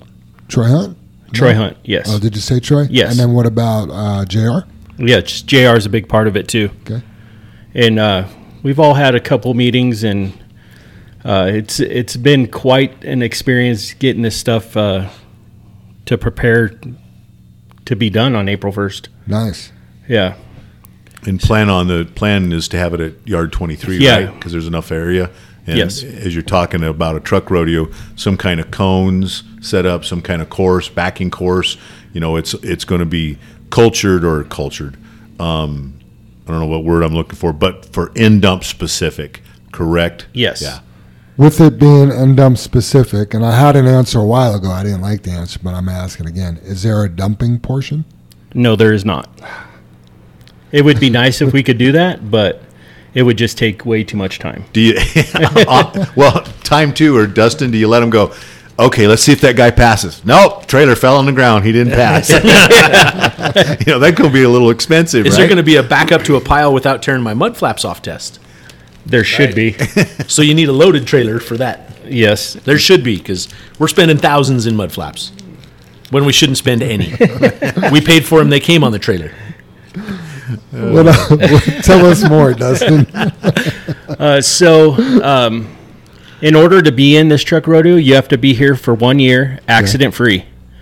Um, and uh, let's see, uh, the sign up deadline will be February 10th. Okay. And we would like to see everybody participate. Okay. Uh, well, not everybody. I was going to say, wait a minute. yeah, There's everybody as long as you're accident free. As long as long as you fall into those guidelines, uh, the one year accident free. So, you, at the minimum, you need to be here a year, Yes. accident free, or you just have to have your last twelve months accident free. If a guy's here five years, he couldn't have an accident in the last year. Yes, So, by what was the cutoff the deadline date? uh, February tenth. Okay, so by if you had an accident between February tenth, twenty twenty two, and February tenth, twenty twenty three, you can't compete. Yes, Okay, got it. And we will have sign up sheets here at the uh, in the driver's room and at yard twenty three. Great. Um, let's see. Uh, I'll go over like what we're thinking about having. It's a twenty to twenty five question test. Uh, end dump. Specific. Yeah, specific. Uh, there will be like a, a pre-trip test. Great. Yeah, so we will set up like different scenarios on a truck, and you have to catch the faults of the truck. Ooh, that's good. Yeah, so you'll never know what we'll throw at you. Yeah, just leave a tailgate open. That'll be going. Yeah, Tire off the bead. Tire off the bead. and there will be a driving course, like a skills course. Sweet. It's semantics, but can we call it the pre slash post trip? Sure, we could do anything. It's semantics, but that may hit someone. And and there will be uh, like prizes, trophies, first, second, and third. Then there will be a trophy for an overall, like top scorer. Uh-huh. So Are there? Oh, you said prizes. yeah, like trophies Okay, sweet. and bragging rights. That's a big one. Yeah, Yeah. Are you going to compete no, um, the people that are on the board? on the board cannot compete. It's like a conflict of interest. Ah. That's So- got to be. I'm just curious, and I, I hope I'm not putting you on the spot, Dustin. What is the goal of the rodeo? Thanks, Dave. For putting on the spot. uh, the goal would be to I don't know, show off your skills. Bragging rights. Yeah, bragging rights. Okay. And, Build camaraderie, have a fun event. yeah. So we always talk about with the new people, you know, how do we involve them? Right. Is it fair that I've only worked here nine months and I can't compete? Yep. Why? Got to have a criteria. If you're not a safe driver, you shouldn't be competing in a rodeo. I just said work here nine months, not. safe so if they're I mean, accident if- free for nine months, hmm. could they still compete? I say well, no, if they're accident free, but I'm making it up. Have only worked here six months, can they compete? Or I guy, guess guy walks in the door, been here three weeks, just got out of training, but he's a hell of a driver. Hey, remember What- Alex Riza worked here about Hey. two weeks and he nailed that backup contest. that's my had. exact point, Dave. And I think I feel like we're we're uh, not involving right everyone, people. and I think the goal should be to involve everyone that could possibly do it. Now, my Okay. worry, my next worry about that, Dustin, if we do that, and I'm not, I'm not telling you that's what we want done by any means, because it's just your guys' rodeo, but uh, would that mean we're going to have hundred people that we need to test on that day? You know what I mean? I- Yeah. I, I don't know who all would still want to do it, but I think we need to open our doors and be inclusive to everyone, not not really. I almost visualize it penalizing people because they haven't been here a year. Hmm. You know, the accident free. I, I could kind of, I, I get that. I understand the reasoning with it, but then in the back of my head, I'm like, well, wait a minute. Maybe if they've had an accident, they should compete in this, and we can see That's exactly how I feel. Right, we how- can see what their issue is or where we could help coach them up to be better because they can't back up and that's where they had the accident was a backing accident i'm, I'm just making that up right i'm Sure. so i don't know that's my that's my two cents worth dustin and i'm not Well- i'm not fighting you like Yeah. like jam says i'm fighting everyone you know what i mean but but I, I think we need to be inclusive to every single person here I think you're fighting for everyone, Dave. yeah yeah. Yeah. Dave, put the spoon down. Well- You're stirring the pot. I can't make that decision. I will have to ask everybody if Bring they. it, Yeah. bring it to your board. Yeah, I'll bring it Yeah. to my board. Yep. Yeah. Hey, I want to see a perfect pile contest. Just the right slope, the right. S- So does know, this mean length. that you're willing to do it too? I'll run the loader. but you know as well as I do, you dump that pile and it's like perfect. You look back on it and say, "Man, that's a damn good pile." Yep. I've even taken pictures of my piles. So am I. perfect dumps.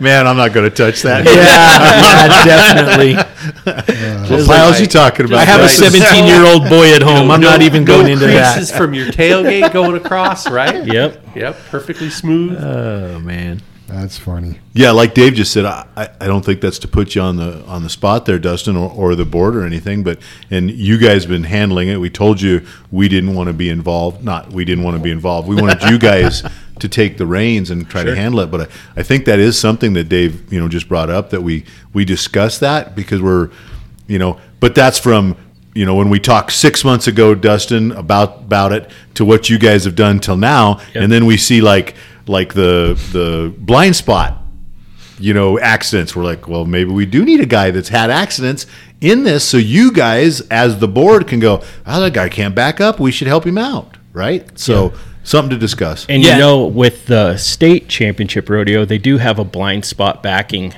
uh, part on their driving course. So th- we plan on putting that in. I'm assuming because Troy and Potter are, are in charge of the course. Hmm. That's what they're they're coming up with the course, the layout, everything. Hmm. Better be good. Troy's been talking a big game about setting a course up for Yeah. four years or however long he's been here. so it better be the best course ever, Troy.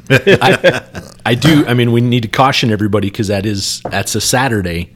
I mean, if we had 90 people to volunteer to to go participate in this, we still may have to work half a Saturday first. Yeah. Right. You know what I mean? So it, it there's all these logistics to what we do. And why can't it be on a Sunday? It can be. I mean, we don't have to worry about trucking. I I didn't come up with April first. I did. Oh. yeah. Oh. I'll take the boot. Let's make it harder. Well, I mean, come on, let's the face it. We, left for we work families we work a lot of hours, man. Yeah. Yeah, You know what I mean? First rodeo. To to I get it. sit there and work all week and throw a 12 hour Sunday in there is an extremely long week. We are really great about fitting 10 pounds in a five pound bucket, so let's do it. yeah, again, I mean, just joking with David yesterday, the CPA, he's he just lost a, an important person to his to his staff and uh, had some family issues and stuff. So he's trying to replace him, and he's struggling finding a CPA to replace this person, you know, and a quality person. And he goes, so. I'm just going to do what I always do. He said, I'm just going to work even harder and, and, and try to get through the stuff. And you know, you go, you know, that's no answer, but that's what he has to do. He, he's coming into tax season, Right. so yeah, Yeah. Busiest season of the year. right, Right. Dave? Yeah, yeah. So, just moving out of the holidays, uh, we had two paid holidays Christmas and New Year's, and those were both paid holidays. Can anybody guess how much that the payroll was for those holidays? For the, for those two days, right, Jim? Yep, Yeah. For those two days. Yeah. I can guess, but that's because I know. so it wouldn't be a guess. It was. It was. Super well, Dave, do you know? I'm going to pull my calculator out real quick and Oh, I'll tell you in a second. Dustin, you want to guess? I don't want to guess. Yeah, we we were guessing yesterday that, but then me and Dave found out how much it was, and it was like, oh, $50,000 maybe we. For both? For both days. Ah, That's pretty close. You Dave. are pretty close. Yeah, Dave. pretty close. Yeah. Yeah. So the the Christmas holiday was thirty three thousand, and the New Year's holiday was thirty two thousand that we gave out for holiday pay. And my guess So would have been 60. Si- Yeah. si- Yeah. Yeah. yeah. So 60, 60 sixty five thousand Yeah. for those two paid holidays. And if I remember What JFW correctly, paid. yeah. That's free money. Yeah. I think as far as the people that are eligible, so to be eligible for holiday pay, your benefits would have to have kicked in, right? So you, Right. the first day of the month after you've been here 60 days, you could get holiday pay. Yep. I think there was two, maybe four people company wide that missed it for combined for both holidays. Gotcha. So pretty much, yeah, we had a pretty good showing before and after Yeah. the holiday. And the reason we do that is if you're not here the day before your scheduled day to work, unless you have approved paid time off or approved unpaid time off, is people just extend their holidays and that doesn't help the house. Right. So. Yeah. Yep. Absolutely. Yeah, we just want to brag on that. That that's that's what we're willing to invest in people. And you know, sometimes we hear the complaints about, uh, you know, I didn't get my, I didn't get paid for my late load. It took me too long, or blah blah blah blah. And you know, those are the things we talk about. You have to look at this job as a whole, you know, and and realize, hey, I I have six paid holidays here. You know, the 401k, the health benefits. There's a lot of benefits to being here, and I guess you know, PTO days, the paid insurance. Yeah. yeah, yeah exactly. The match on the 401k. Yeah, I You know, mean- it does sound like we're bragging, but The award We are. winner, the, the award winning culture. yeah. yeah. We've never gotten an award, but we, we have just never talked about that, Jim. We've never put it into a a financial term. You know what I mean? Like, hey, holy cow! In December, JFW paid sixty five thousand dollars for holiday pay. That's my eyebrows raised. Yep, it's a brand new truck. Yeah, exactly. Yeah. yeah. Cool. Um, I want to promote a fundraiser event that um, Jr. and his significant other Ellen, through her through her nonprofit that she works for, there is uh, a fundraiser called An Evening of Hope, and it's a fundraiser to benefit victims of domestic violence. It is Friday, February 24th from 4 p.m. to 8 p.m. at La Rumba. Okay. There's going to be hors d'oeuvres, music, dance class, a silent auction, and community speakers. So, tickets are available. Um, they're 35 bucks for early bird tickets and $50 after January 15th. The easiest way you could probably get a hold of somebody is through JR. Just email or contact JR. His email is jr at jfwtrucking.com. Um, I think it's for a good cause, and I'm thinking about maybe me and my wife need to participate in this. Yeah, you need some awesome. dancing lessons. I probably do need some dancing lessons. I know how to dance one way, and it's not for all songs.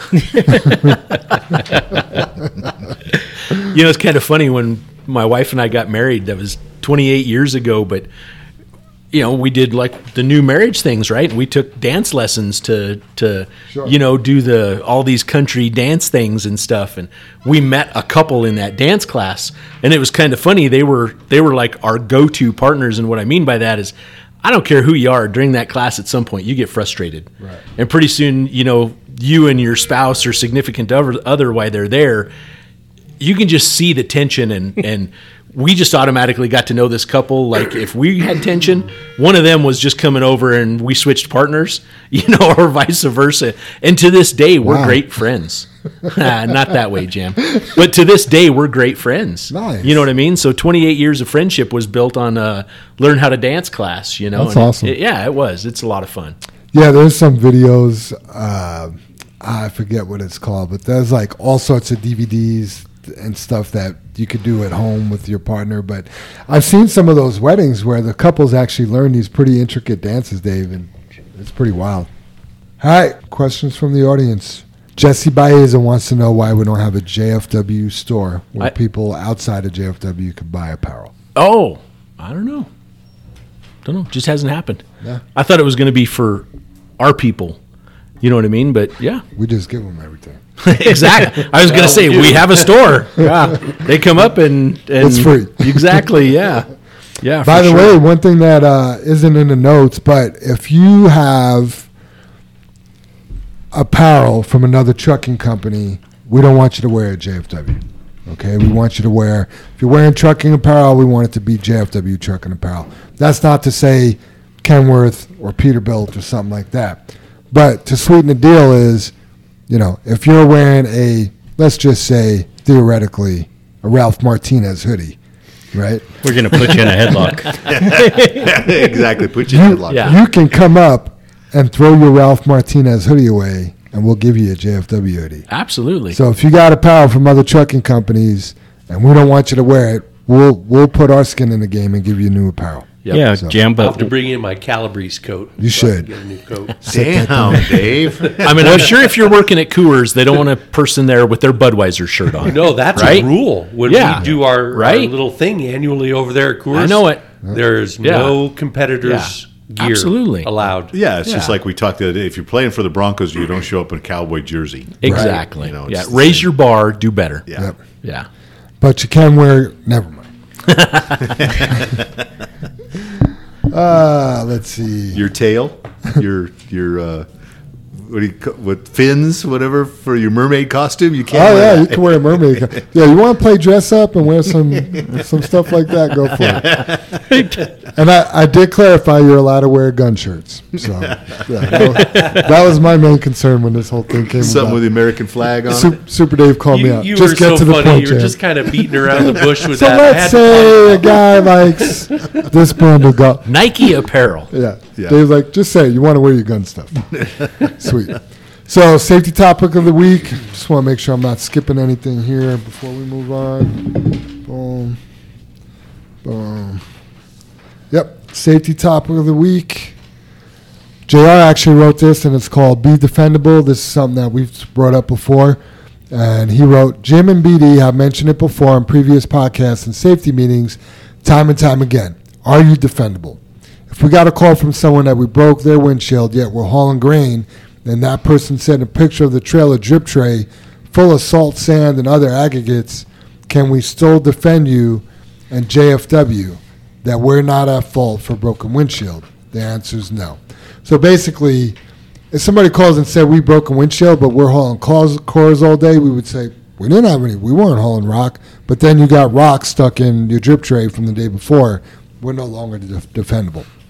If you got into an accident and the officers or court asked for dash cam footage and found that you were distracted, being it you reaching for something on the floorboards, checking your phone, looking out your driver's side window across the road slash highway at another accident or event, being distracted, would you be defendable? More than likely not. Point is, we are professional drivers pulling aggregates in an end dump, doing an essential job for our communities, our cities, our state, and we are we 100% focused on doing the job in its entirety or only partially committed? If you answer the latter, then we have a problem that affects all of JFW.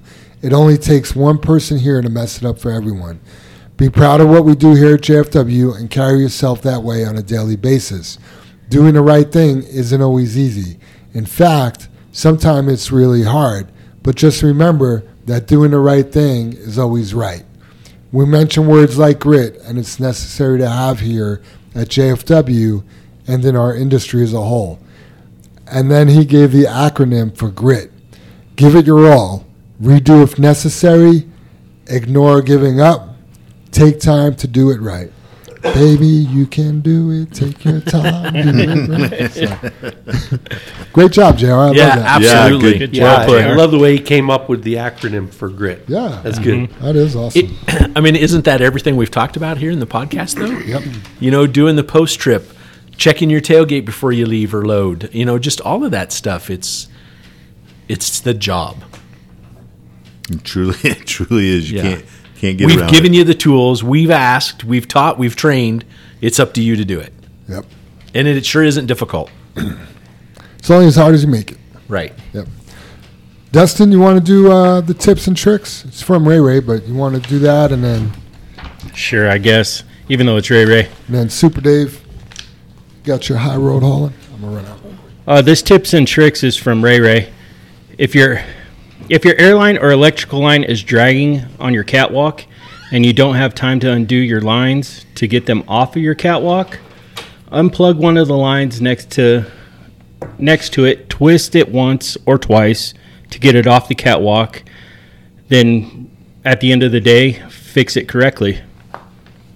Yeah, I think what he's talking about, don't you, Dustin, is a lot of the times the bungees, when I've tried to fix them, are possibly rotten because they've been there on there so long, or they're so tight it takes quite a while. But you can put a coil in like the brake line, just like he said, and at least pull it off the deck. You mm-hmm. can't really do that with the hydraulic line, but your brake line, your electric cord, you can do that with. Yeah, that's a that's a good tip. But the you know the ultimate thing is to fix it correctly by lifting it, tying it to the pogo stick, and getting it off the deck. You know, and, and like we talk so much, I, I see people with them dragging on the decks all the time. You know, You know, my thing is, he, he, we have it right in there. If you don't have time, why don't you have time every night?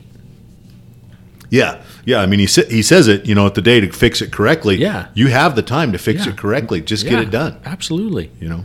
What is it going to take 15 minutes out of your day? Not even. Yeah. Yep. One thing I always did that is foolproof. I mean, I've never had a, a problem with the line slipping, but use two bungees. One bungee only for the hydraulic line because that is such a big, heavy line. It Yeah. needs to be wrapped very tightly, and then use a second bungee for your airlines in the uh, seven-way plug Right. and the tarp plug. And it, it has always worked. Um, it just that way there is no slippage. Yeah. Yeah. Absolutely. Absolutely, Dave. And yeah, good. all- Good tip, Ray. Thank you. Always have a backup bungee too. Yeah, a couple bungees. I mean, it Right. could be just as even in the middle of the summer. It could be that you, you know, chaining. You know, you're using that if it's if it's the winter time, or tie up a mud flap, or you know, pull up a fender, or you know, you just like good good tip to Dustin, about having that extra bungee. So, Super Dave, you want to do the high road hauling? for Yeah, us? I'm ready. Uh, so uh, I've done a couple high road haulings over the years about integrity, but I it was just on my mind, and so I thought I'd ask you know everybody listening out there, what is integrity? Integrity means being honest and having strong moral principles. A person with integrity behaves ethically and does the right thing, even behind closed doors. And we always joke about that when, you know, doing the right thing when nobody else is looking, right? It's that's integrity. For instance, coming in, excuse me, for instance, informing a cashier that they just gave you too much change or you're going back to the store to pay for something you forgot to pay for. Those are two examples integrity of integrity in everyday circumstances. So here are seven traits associated with integrity. Number 1, express gratitude for others. People with integrity recognize that their friends and coworkers and community make their lives better. They show gratitude by always remembering to say a simple thank you when someone helps them out. They might also take the time to write a thoughtful note to a coworker who helped them complete an important project, or they may go the extra mile to give their friend a gift when supported uh, when they've supported them through a difficult time. Number two, communicate honestly and openly. A person with integrity doesn't run away from difficult conversations or situations. No matter the situation, integrity ultimately means your moral principles are more important than your personal comfort. And honesty can be uncomfortable sometimes. Three, take responsibility for your actions, good and bad. if you have integrity, it means you're accountable for your actions, even when you miss the mark. It's easy to take ownership when you do something well. However, integrity really comes into play when you face failure. If you want to live with integrity and grow personally, you must learn to admit when you make a mistake and then choose to learn from it. Four, respect yourself and those around you, no matter where you are. You might not think of boundaries when you think of integrity. However, living in the in integrity means living at peace with yourself and your values and relationship boundaries. Whether it's with your coworkers or your family, respect others' boundaries and your own. Five, help those in need without sacrificing your own health. This trait goes hand in hand with respecting yourself and others. People with integrity naturally want to help others, but what separates them from most people is their ability to know their own limits. But they'll always be there to prioritize their own self care, fueling themselves so they can stay resilient for years to come. Six, demonstrate reliability and trustworthiness. Knowing how to build trust is important in all of life, especially when it comes to integrity at work.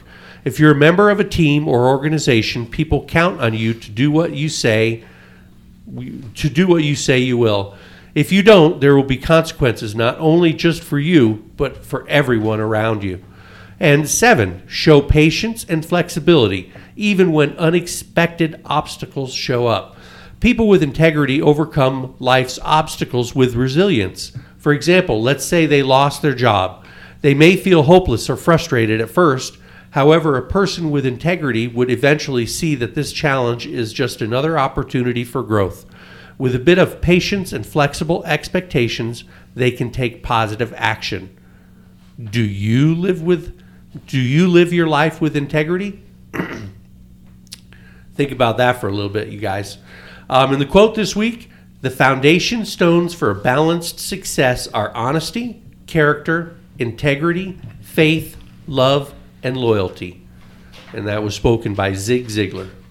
Nice. Awesome. Good, Good good, one, Dave. Yeah, Good job, Soup. absolutely. Final thoughts, everybody?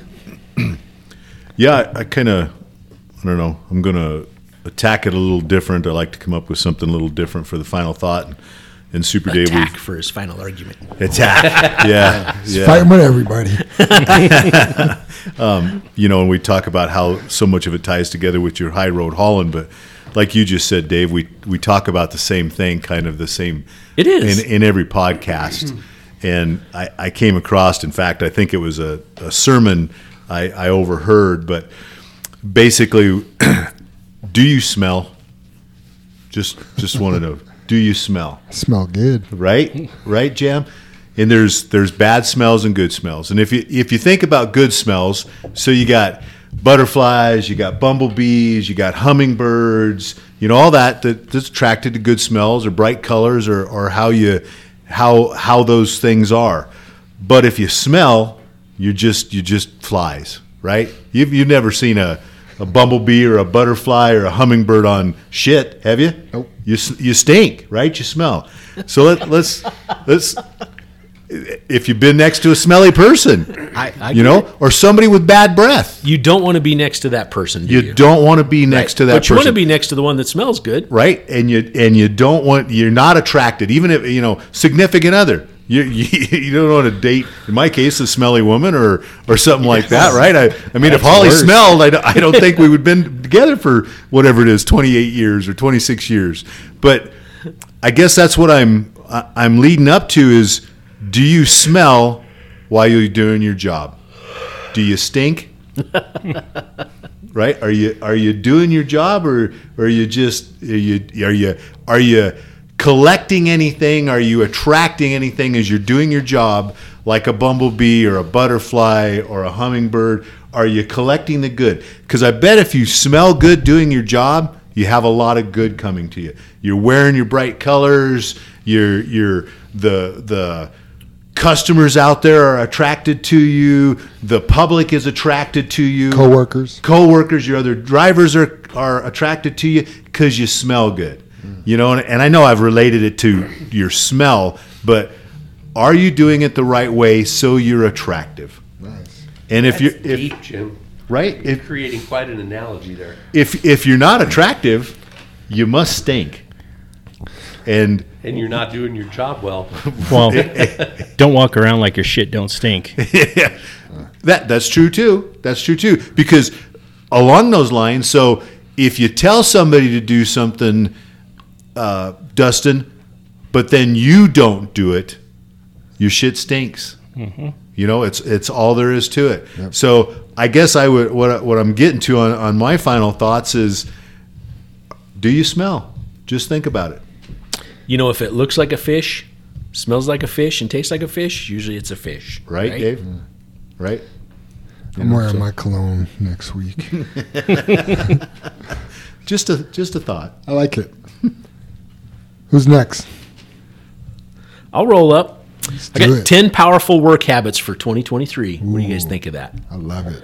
We'll, we'll dive in on a couple of them and just braze across some others. So we talk about it all the time. As a matter of fact, you are rewarded because you earn a weekly attendance bonus here if you're timely. And I say you earn it. We don't take it. You earn it, right? So be on So time. be punctual, be professional at the workplace, right? Huh. Punctual.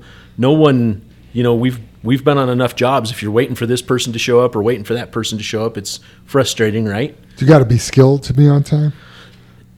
Apparently, some people do, Jam, but no, for the most part, you don't need Show any skill time. at all, right? You haven't been trained for that. Someone just said, "Hey, you need to be here at this time." Boom. What's it take to get there? Yeah, totally Like it. agree. Yeah. Uh, number two on the list is respect and achieve deadlines. We talk about that here, you know, with your loads and whatnot. Those Sure. are deadlines. We got to get those loads. Uh, manage time for a healthy work-life balance. That's part of our PTO program. Getting your days off, paid days off that you've that you've earned from being timely, Yes. right? And the paid holidays that we provide. Love it. Kind of cool, huh? Here's one that that we we don't probably talk about enough or haven't talked about recently. I guess I'll say that. Take criticism well. And you know that was kind of I don't know if I'm turning this into the truck rodeo, Dustin, but you know taking those people that may not make the criteria and having them attempt it. And you know I'm just making it up. Like they don't get 100 on the backup test and you can show them, hey, this is the reason why. You could look at that as criticism, or they could look at that as criticism, but you have to have criticism to get better, right? I mean, Absolutely. that's that's how it works. So- Perfect example. Go, go ahead, Jim. hate to jump in, but we had a problem. Like a problem. We had some short loads up at CMEX two days ago. So I called three drivers. One of them didn't uh, take the criticism very well at all. right, I, I heard that conversation. I was Yeah, like, that wasn't good at all. And then the next two were like, th- their answers were amazing. One was like, "Yeah, I'm aware. I'm trying to get closer to this weight," and the other one just said, "Yeah, I, I screwed up." You know, so there you go. Yeah, no, you're. It was a good example, Jim. Yep. Yeah. So number five is ask relevant questions. There's always questions here to our job that our job is unique in the trucking world, right? Not everybody pulls an end dump. If you've been in freight for 20 years, we are 100% different, or flatbeds, or whatever the case may be. So You and Jim are great at asking relevant questions. Oh, that's funny. it's true. So, number six, be organized, right? Super Dave talks about this. I tease him about being a Boy Scout, but be organized. Have your, be prepared for cold weather if you're going out of town or just on days like today. We all knew we had a chance of snow, which just during this podcast, man, it blew in, hammered us, and it's gone now. It's, it's crazy. So, So anyway, so just I don't really want to take away from you, but is a post trip and a pre trip part of being prepared? Oh, 100%, Jim. I mean, that's all that is is preparing. Yeah. How many snowstorms do you think we've, we've plowed now? Four, five. At least, right? Yeah. safe safe number to say. So we had to work on one of the sanders, right? We have two sanders, mm-hmm. right? Both of those sanders have grates up top, right? Okay. Well, we've had some problems with the sand freezing and clumping. We can't get the sand out. Do you know how you get the sand out? You take a shovel and you turn it upside down and you just poke the handle through the grate and break up the sand. sand. Well, five storms and no one has a shovel on either of those trucks, That's not prepared. right? and I'm like, uh, why don't we have a? shovel? are these trucks not at the yard? Is there not a shovel available? Do we not have that tool to provide it? I mean, It's pretty important. so we have the tools, but we need to be organized and and promote those those you know think it forward type situations. So uh, that goes along with communicate effectively. If you're going to be in one of those trucks and you know you need a shovel, maybe you should ask. You know, Dan Hawk, kudos to Dan. He came in, he's in a brand new truck this morning. Hey, I don't have a shovel. There's nothing on it. What would you like me to do? Right, Dave? He was prepared. Good job, Dan Hawk. Good Wel- to have you back here at the welcome back, Too, buddy. yeah. yeah. Yeah. Welcome back, Mr. Carter. I just put it together while I saw him this morning. Excellent. This one I love. Take initiatives and learn a skill proactively. Hmm. God, I just love that. And and there's some definitions or descriptions under each of these, and it says if you do if all you do is sit and admire productive people, you won't taste success. To do good work and climb the success ladder fast, you must upskill. So take note of skills you don't have and attend workshops or professional certification courses to fill in knowledge gaps. I look at that if I'm sitting somewhere waiting to dump and there's three trucks in front of me and you know it's a location that I've dumped 5 times or 50 times and someone does it a different way, I'm focused on that. Mm. And I'm like, that's brilliant. Why didn't I think of that? That you know, and that person's been doing it like that. It's faster, it's better, it's safer, and I I never even thought of that. You know, those are those are the things to pay attention to. Did right? he use a different soap and just smells better? So, anyway, take initiatives and learn a skill proactively. Proactively means on your own, right? You've learned that on your own. Someone hasn't told you Which to do is that. part of your integrity. Exactly. also, part of our creed, you know, we face and overcome all that stands before us. Absolutely. So, number nine, say no to procrastination. Chances are you'd rather scroll through social media feeds during office hours than complete a project you dislike. Uh, I'm guilty a couple times. I, I, I can't lie. I just sat here on this podcast, talked about a TikTok. I'm not going to tell you when I watched it. You know, So- before David came in and I was trying to get the books right, I'm like, I need a TikTok break. So, however, when you postpone important stuff, it only makes things worse. And before you know it, kaboom, you're way past the deadline. Don't let the fear of deadlines get the better of you. If a task bothers you too much, you might as well get it over with.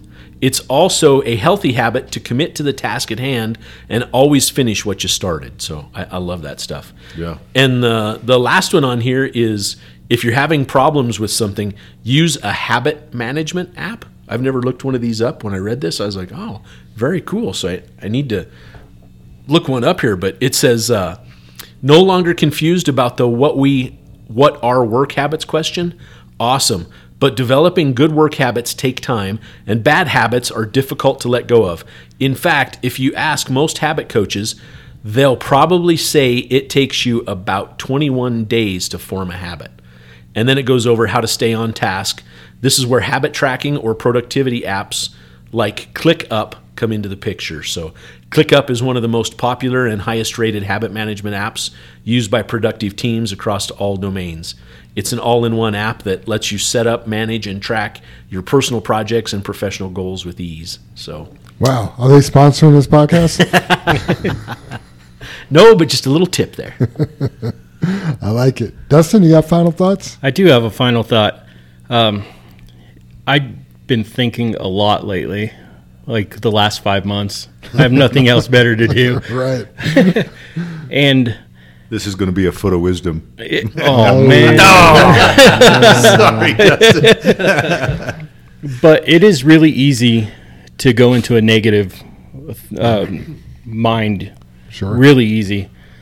And I've tried my best not to be negative, but there was days that I was absolutely down and out. Sure. And talking to people and being able to explain what my situation was and stuff like that and would it brought me back into a positive state of mind. Mm-hmm. If you're ever thinking negative, like feel free to call me because it gets really bad Yeah. and oh, you've helped me out. Just coming here and seeing all you guys have helped me out, it oh, it puts a smile on my face just to come back to work and see everybody. I've missed everybody here, and just be positive. I've I've changed myself so much in positive thinking instead of always being negative. Like I thought that was the only way to be, like negative. Mm-hmm. That was the biggest downfall in my life was Pro- negativity. Probably may not have even known it, right? I didn't know I mean, it that at was all. just how things were, right? That's Not- just how things were. Yeah, yes, I get it. I totally get it. Yeah, and having a positive outlook on everything just puts a perspective on life that it is wonderful feeling. Yep. I like that, Dustin. Uh, we're designed for community. You know what I mean? And I, I get into like little loner phases where I, I could do it by myself, or. But yeah, if you're a Little loner phase. yeah, like if if you're like you said, if you're by yourself, you know, you you're you got a broke foot, you're sitting home, you're by yourself all day, all the kids out of the house, your Yep. wife is gone, and you're sitting there left with your thoughts. That's a dangerous place to be if those aren't good thoughts. If you're going through something in your personal life and you're out in a truck all by yourself for the day and your thoughts aren't really that positive, that's a dangerous place for you to be where you're just stewing over things and dwell creating false narratives and you know all these things that didn't even really happen yet you know what i mean Yep. so to your point call dustin Yeah, please, please do.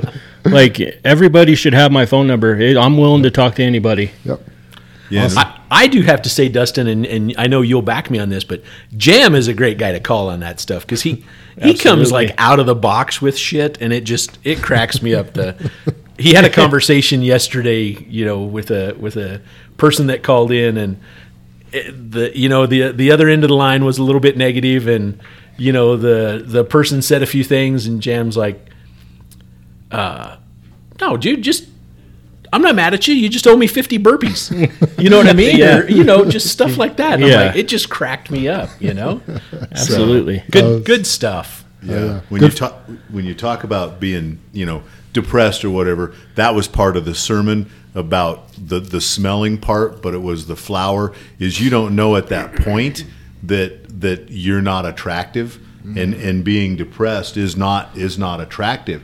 But it's hard to be that flower just like you're saying and, and to be attractive. Yeah. And that's what we all need. Maybe we all need a little bit of water, you know, or a, a little bit of sunshine or a little bit Yeah. of fertilizer.